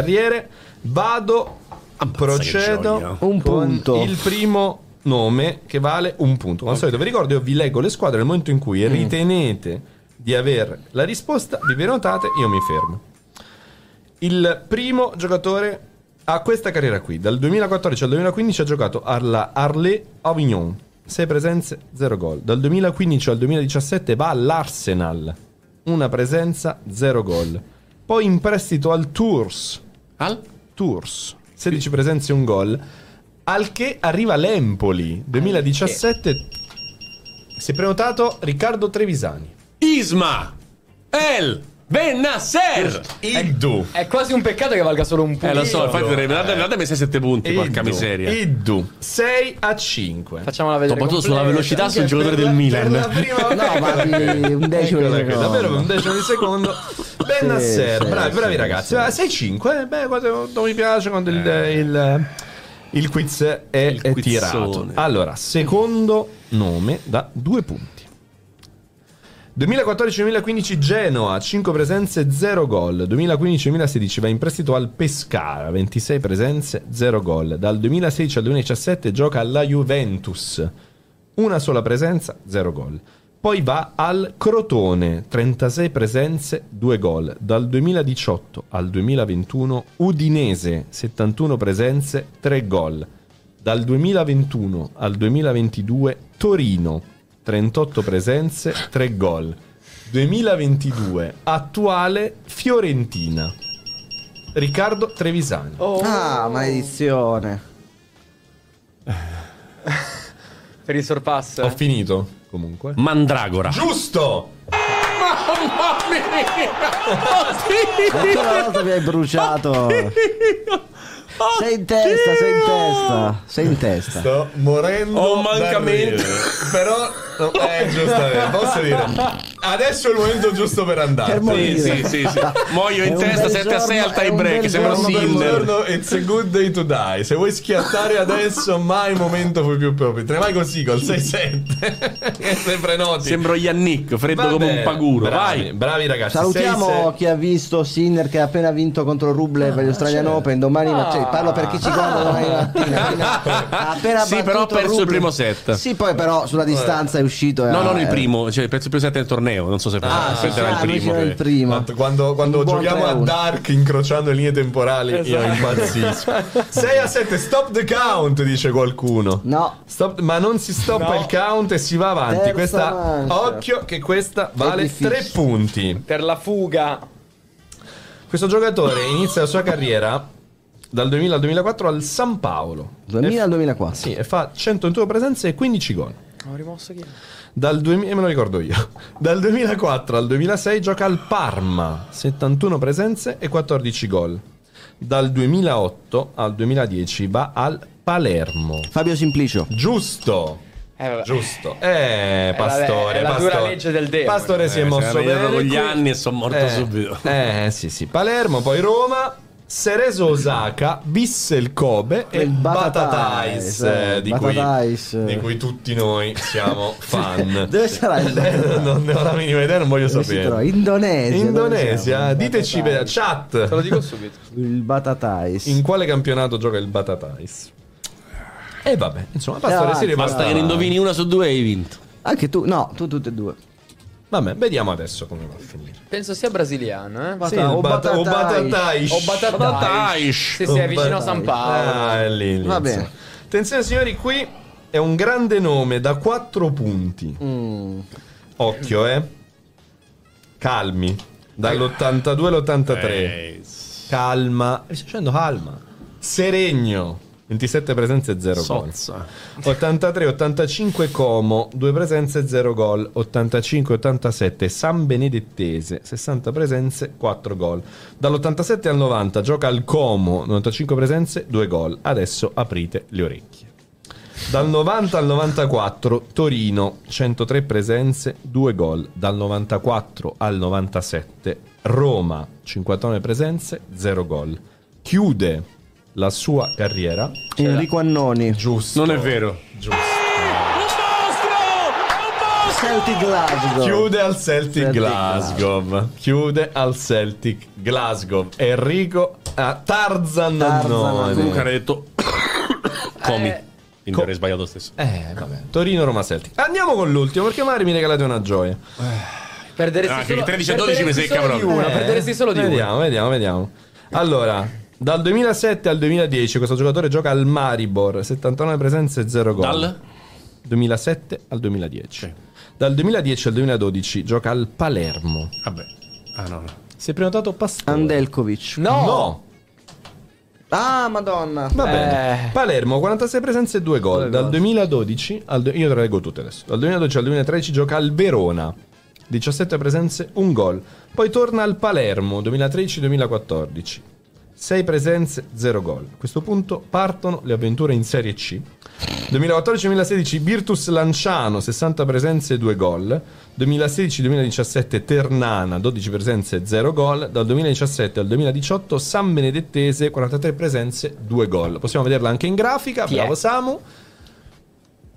Giocatore particolare. L'ho visto segnare a San Siro. Lei segnala a San Siro. Giocatore particolare. San Siro. Dico anche, dai, perché arriva insieme ad un ad, altro. A Ilicic. Esatto. Eh, ma non mi ricordo il nome. Eh, provaci, che secondo me ce la puoi fare. Non è, non è impossibile, però immaginavo che... Un gesto affettuoso ci vorrebbe per... Esatto, eh, bravo. Per... Vorrebbe... Eh, Ricky... Bacinovic. tredici dodici Bacinovic. Bacinovic tredici è bella, ragazzi, grandissima puntata del ah, quiz. Ah, tredici dodici ho dovuto Carbacalla. Ma hai indovinato anche le prime sì, due sì, carriere sì, sì, ah, addirittura hai bruciato sul te Annoni. Tarzan Annoni ha fatto la differenza, sì, sì. Va bene, abbiamo tempo pochissimo per fare Cavalli e Segucci. Non sta male ricordarsi le partite. Cavalli,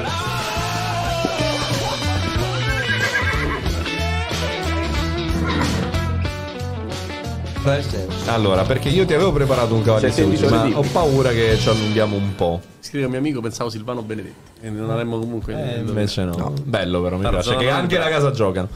Io ti volevo chiedere tutte le vincitrici delle Supercoppe italiane. Sì, le so, però non è così divertente. Non è così. Ah, sì, bello, mi piace questa ah, cosa. Però. No, no, meglio, meglio la giornata. Meglio la giornata. Meglio la giornata. Giochiamoci la giornata. Vediamo se qualcuno investe del danaro per proporre una giornata. Esatto. Ah, se qualcuno investe bello, del danaro, potremmo, potremmo divertirci. potremmo Siamo... divertirci. Sì, sì, sì. Vediamo. Vediamo, vediamo, vediamo. E comunque eh beh, stanno sì, arrivando ovviamente eh, tantissime eh, proposte. Comunque Milan, Inter, Sampdoria, Napoli, Milan, Milan, Milan, Juve, novantacinque novantasei, Fiorentina. Uh, Juve, Lazio, la Supercoppe? Sì. Sì. Parma, Lazio, Roma. Ce le hai? No, non no. ce le, cioè, le, le hai dette tutte in tutto questo. E qua sono dal duemiladue. Eh. Ancora? Eh, ci sei eh, ormai. Juventus, sto scendendo la, la Milan, um, uh, Juventus, Juventus, due volte Juventus di fila. Milan, Inter duemilacinque, duemilasei, Inter duemilasette, Roma duemilaotto. No, duemilasette Inter, duemilaotto Roma, duemilanove Lazio, Pechino, duemiladieci eh, Inter, duemilaundici Milan, duemiladodici Juve, Juve duemilatredici, duemilaquattordici Napoli ai rigori, duemilaquindici Juventus, eh, Lazio quella in Cina, maledetta, mm-hmm. con bruttissime riprese, due a zero mm-hmm. Juve, duemilasedici Milan, duemiladiciassette eh, Lazio. Dai che ci siamo. duemiladiciotto duemiladiciotto Juve sul Milan uno a zero, duemiladiciannove eh, Lazio perché è tre a uno eh, in Arabia, duemilaventi Napoli, no, Coppa Italia Napoli, duemilaventi ventuno eh, Juve Reggio Emilia nell'anno del Covid, duemilaventuno ventidue la vince i, eh, Inter, Inter, Inter. Bravissimo. Eh, tutte. Vabbè, nel frattempo è arrivata, è due, arrivata. Due pagamenti, due pagamenti, due pagamenti. Vado, vado però eh. per, in ordine cronologico. Dai, la, la governante di Ben Simmons ti chiede ah. la Capito. È così Capito. Ti chiede la trentasettesima giornata della stagione duemilatredici duemilaquattordici. La penultima, come mai, caro Ben Simmons? No, la, no, la governante cara governante tredici quattordici, l'ultima giornata, campionato finito col famoso Roma Juve zero uno Osvaldo, Osvaldo. Uh, novantaquattresimo, centodue punti. Vai. Allora, mi trovavo il, nel, turno mi trovavo. A, nel turno a Sky Sport ventiquattro. Ah, andavamo insieme, basta. Può darsi, sì. Roma Juve zero uno, vabbè, quella di Osvaldo. Poi c'è in serata ehm, no, la sera prima. La sera prima l'Inter saluta Javier Zanetti e la sua mm. ultima partita a San Siro battendo la Lazio tre a uno, avete non quattro a uno, sì, scusate. Avete marcatori sì, e tutto. Sì, vai, vai, Beh, vai, vai, ci vai. sono un po' di gol Palacio, poi credo sicuramente mh, chi, chi? Eh, come si chiamava? Ricky Alvarez. No, no, no, no eh, Hernanes, sì, Hernanes. Esatto, Palacio, Hernanes, Guarin, no. No, no, no. no. Nell'Inter chi fa gol quella sera nell'Inter? Il più classico eh, dei Milito, Milito, no, no, no. Milito eh, non c'è più. Il più classico dei Il più classico dei Icardi, eh. certo. E poi uno che hai già detto. Uno che hai già detto. Doppietta di Palazzo. Esatto. Nella Lazio. Nella Lazio. Eh, questa è bella. Tosta, eh. Questa è bella. Eh. Difficile. Eh, sì. Difensore. Sì. Sì. Biava. Giusto. Sì. Eh, Giusto. Perché mi ricordo di Biava? Eh, perché noi, noi ce lo chiediamo ogni volta. Tutte le settimane. Benvenuto nel nostro mondo. Vai, altre. Allora, abbiamo detto di Inter. Che il Milan che fa? Il Milan, Milan che fa? Perde a Bergamo. due a uno. La penultima gara di Zedorf. C'è una... Um, un grandissimo gol di Ciccio Brianza al novantasettesimo. Corretto, il primo giusto. Bensì l'ultimo. Uh, autogol nel, a favore dell'Atalanta uh, per, uh, o del Milan. Del Milan. Ah, quindi autogol dell'Atalanta, mm. giocatore dell'Atalanta.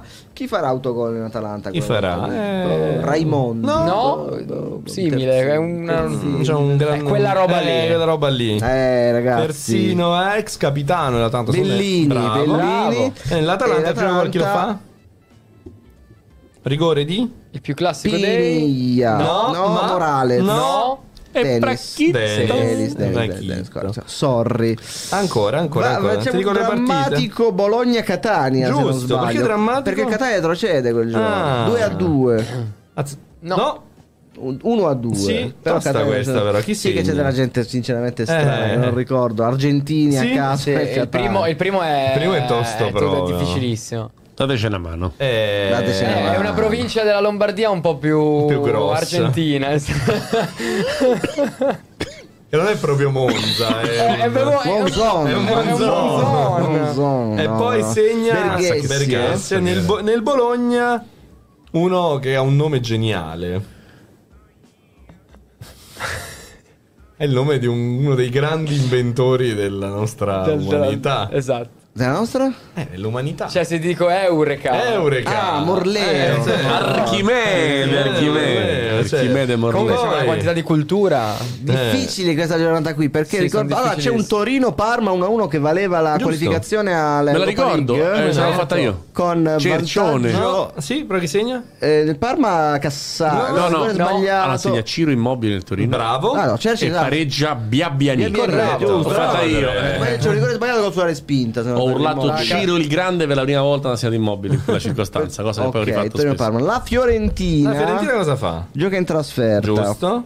Eh, c'è la, allora qui c'è la partita, secondo me è la partita Livorno zero a uno, partita in cui torna ma purtroppo non in grandi condizioni Giuseppe Rossi che si ah. cerca di recuperare dopo l'infortunio per andare ai mondiali ma chiaramente non in condizione. Zero a uno vince questa partita. Bravo.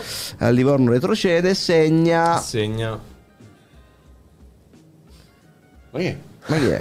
Segna uno che balla. Uno che balla. Ballarin. No. Come cognome? No. No, no, Samu no. Samu, Fate, Samu ha mimato una cosa che non possiamo mimare. No, eh, no, capito, chi segna? Sembra che Var. Varela. No, chi segna? Vargas. No. no. Non ho cap- mi state fuorviando con questi con questi, ah. questi gesti. Vabbè. Quadrado, Giusto. quadrado. Ah. Poi chi ti eh, manca? Il Sassuolo che fa? Fissi. Il Sassuolo che si stava giocando la salvezza al suo primo anno in Serie A gioca in casa. Giusto. E vince. Corretto. Ah, contro il Cagliari. No. Samu se la ricorda. Que- la maglia è quella. Samu se la ricorda. Uh, Genoa. Eh, certo. Oh, mi ricordo questa vittoria Sassuolo che vince due a uno. No, no eh, molto più larga, molto più larga, molto più larga, molto più larga e molti più gol. cinque a eh, no, un po' meno. quattro a due, sì. No, zero. Ma n- n- Berardi? No. Floro Flores. Corretto. Ne fa due. Due bravo. Ne fa due Floro, non ricordavo. Bravo. Poi Zaza? No. No. Gente quindi un po' minore, Missione. Tanti, tanti ex, oltre a Floro Flores c'è un altro ex che segue. Ragazzi, io sto ai minimi termini, lo che dico. Fatica. Quasi finito. Sassuolo Genoa quattro a due, doppietta Floro Flores e segna nel Sassuolo un un roscio. Un roscio. Biondini. Bravo. Bravo. Davide Biondini. E poi nel Genoa chi segna? L'attuale Gilardino, sì. eh, siamo alle eh. ultime giornate della, della, della schiuma, stiamo raccogliendo. Poi segna... eh, Calaiò, Calaiò. Esatto. Eh, manca un gol, manca un gol Sassuolo che è un'autorete. Ah, io ce non ce l'ho autorete. Ah, ok. Io ho un attaccante attualmente. Matri. No. No, attualmente, no, no, no. Attualmente in Serie A. Oh. Non al Sassuolo. Pavoletti. No. Gli è entrato ieri sera. Ieri sera è entrato dalla panchina. In Lecce Juventus. Sì. Sansone. Bravo, pensa a te. Ne avevo out Versailles. Ma il Napoli cosa no, fa? No, un altro secondo me è Gianluca Sansone. No, no, no, Nicola, no, Nicola, no, no, Nicola. No, no. Il Napoli cosa fa? Il Napoli gioca, uh, il Napoli di Rafa Benitez mm. gioca, gioca uh, in casa. Gioca. No, fuori gioca. Gioca fuori. No, perché in casa era la precedente. Qui c'è un marcatore veramente brutto. Napoli-Siena? No, no, no. Gioca fuori. No, il Siena non c'è. No, no, il Siena non c'è. Gioca fuori. Che partita era? Catà, no, no, no. Sampdoria-Napoli, come ah, finisce? Tanti gol. Tanti gol, bravo. Sì, tanti gol. Ci sono due a cinque. Sampdoria-Napoli due a cinque. Vengo quelli del Napoli che sono tutti facili. Sono tutti facili. Callecon sì, ne sì. fa uno. uno. Insigne ne fa sì. uno. uno. L'altro? Higuain. No. no. Amsic. Sì. uno. L'attaccante? L'attaccante non titolare. Eh, no, non era il titolare, ovviamente. Mertens. No. no. Gabbiadini. No. Lucarelli. No. Att- anche lui attualmente in Serie A. Sì. Zapata. Bravo. Giusto, ne fa due. Poi c'è un autogol. C'è un autogol, c'è un autogol che non... difficile. Non un giocatore che poi se n'è andato. Mustafa. Bravo. Oh, bravo. Della Samp c'è del... da dove è arrivato Scodran. Della Samp c'è il più classico dei e uno e che Magliarella. È un giocatore che no. non esiste, no? Allora c'è un classico dei centravantone. Ah, gol dell'ex. Ah no, un no, centravanti. No. Si tratta di era l'attaccante della Samp di quegli anni, esatto. E poi c'è un gol impossibile. Questo impossibile. È... non so neanche come si pronuncia. Io me lo ricordo, è ma un pro... è un impronunciabile. Ah, ah. Unico gol allora, in, in Italia. Ma allora. Con anche le tre con la W. Sì. Zolek. Zolek. Zolek. Era pure buono giocare a Zolek. Ho detto Zolek, davvero incredibile. Come ho fatto perché so. Di queste cose? Non lo so. È bello ma... che ti stupisci ancora di te stesso. È incredibile. Io, era mi, mi, mi era vomitare. Per un, per un attimo ho pensato a Konacci, ma poi ho detto Konacci sei in San Siro contro l'Inter. Quale manca?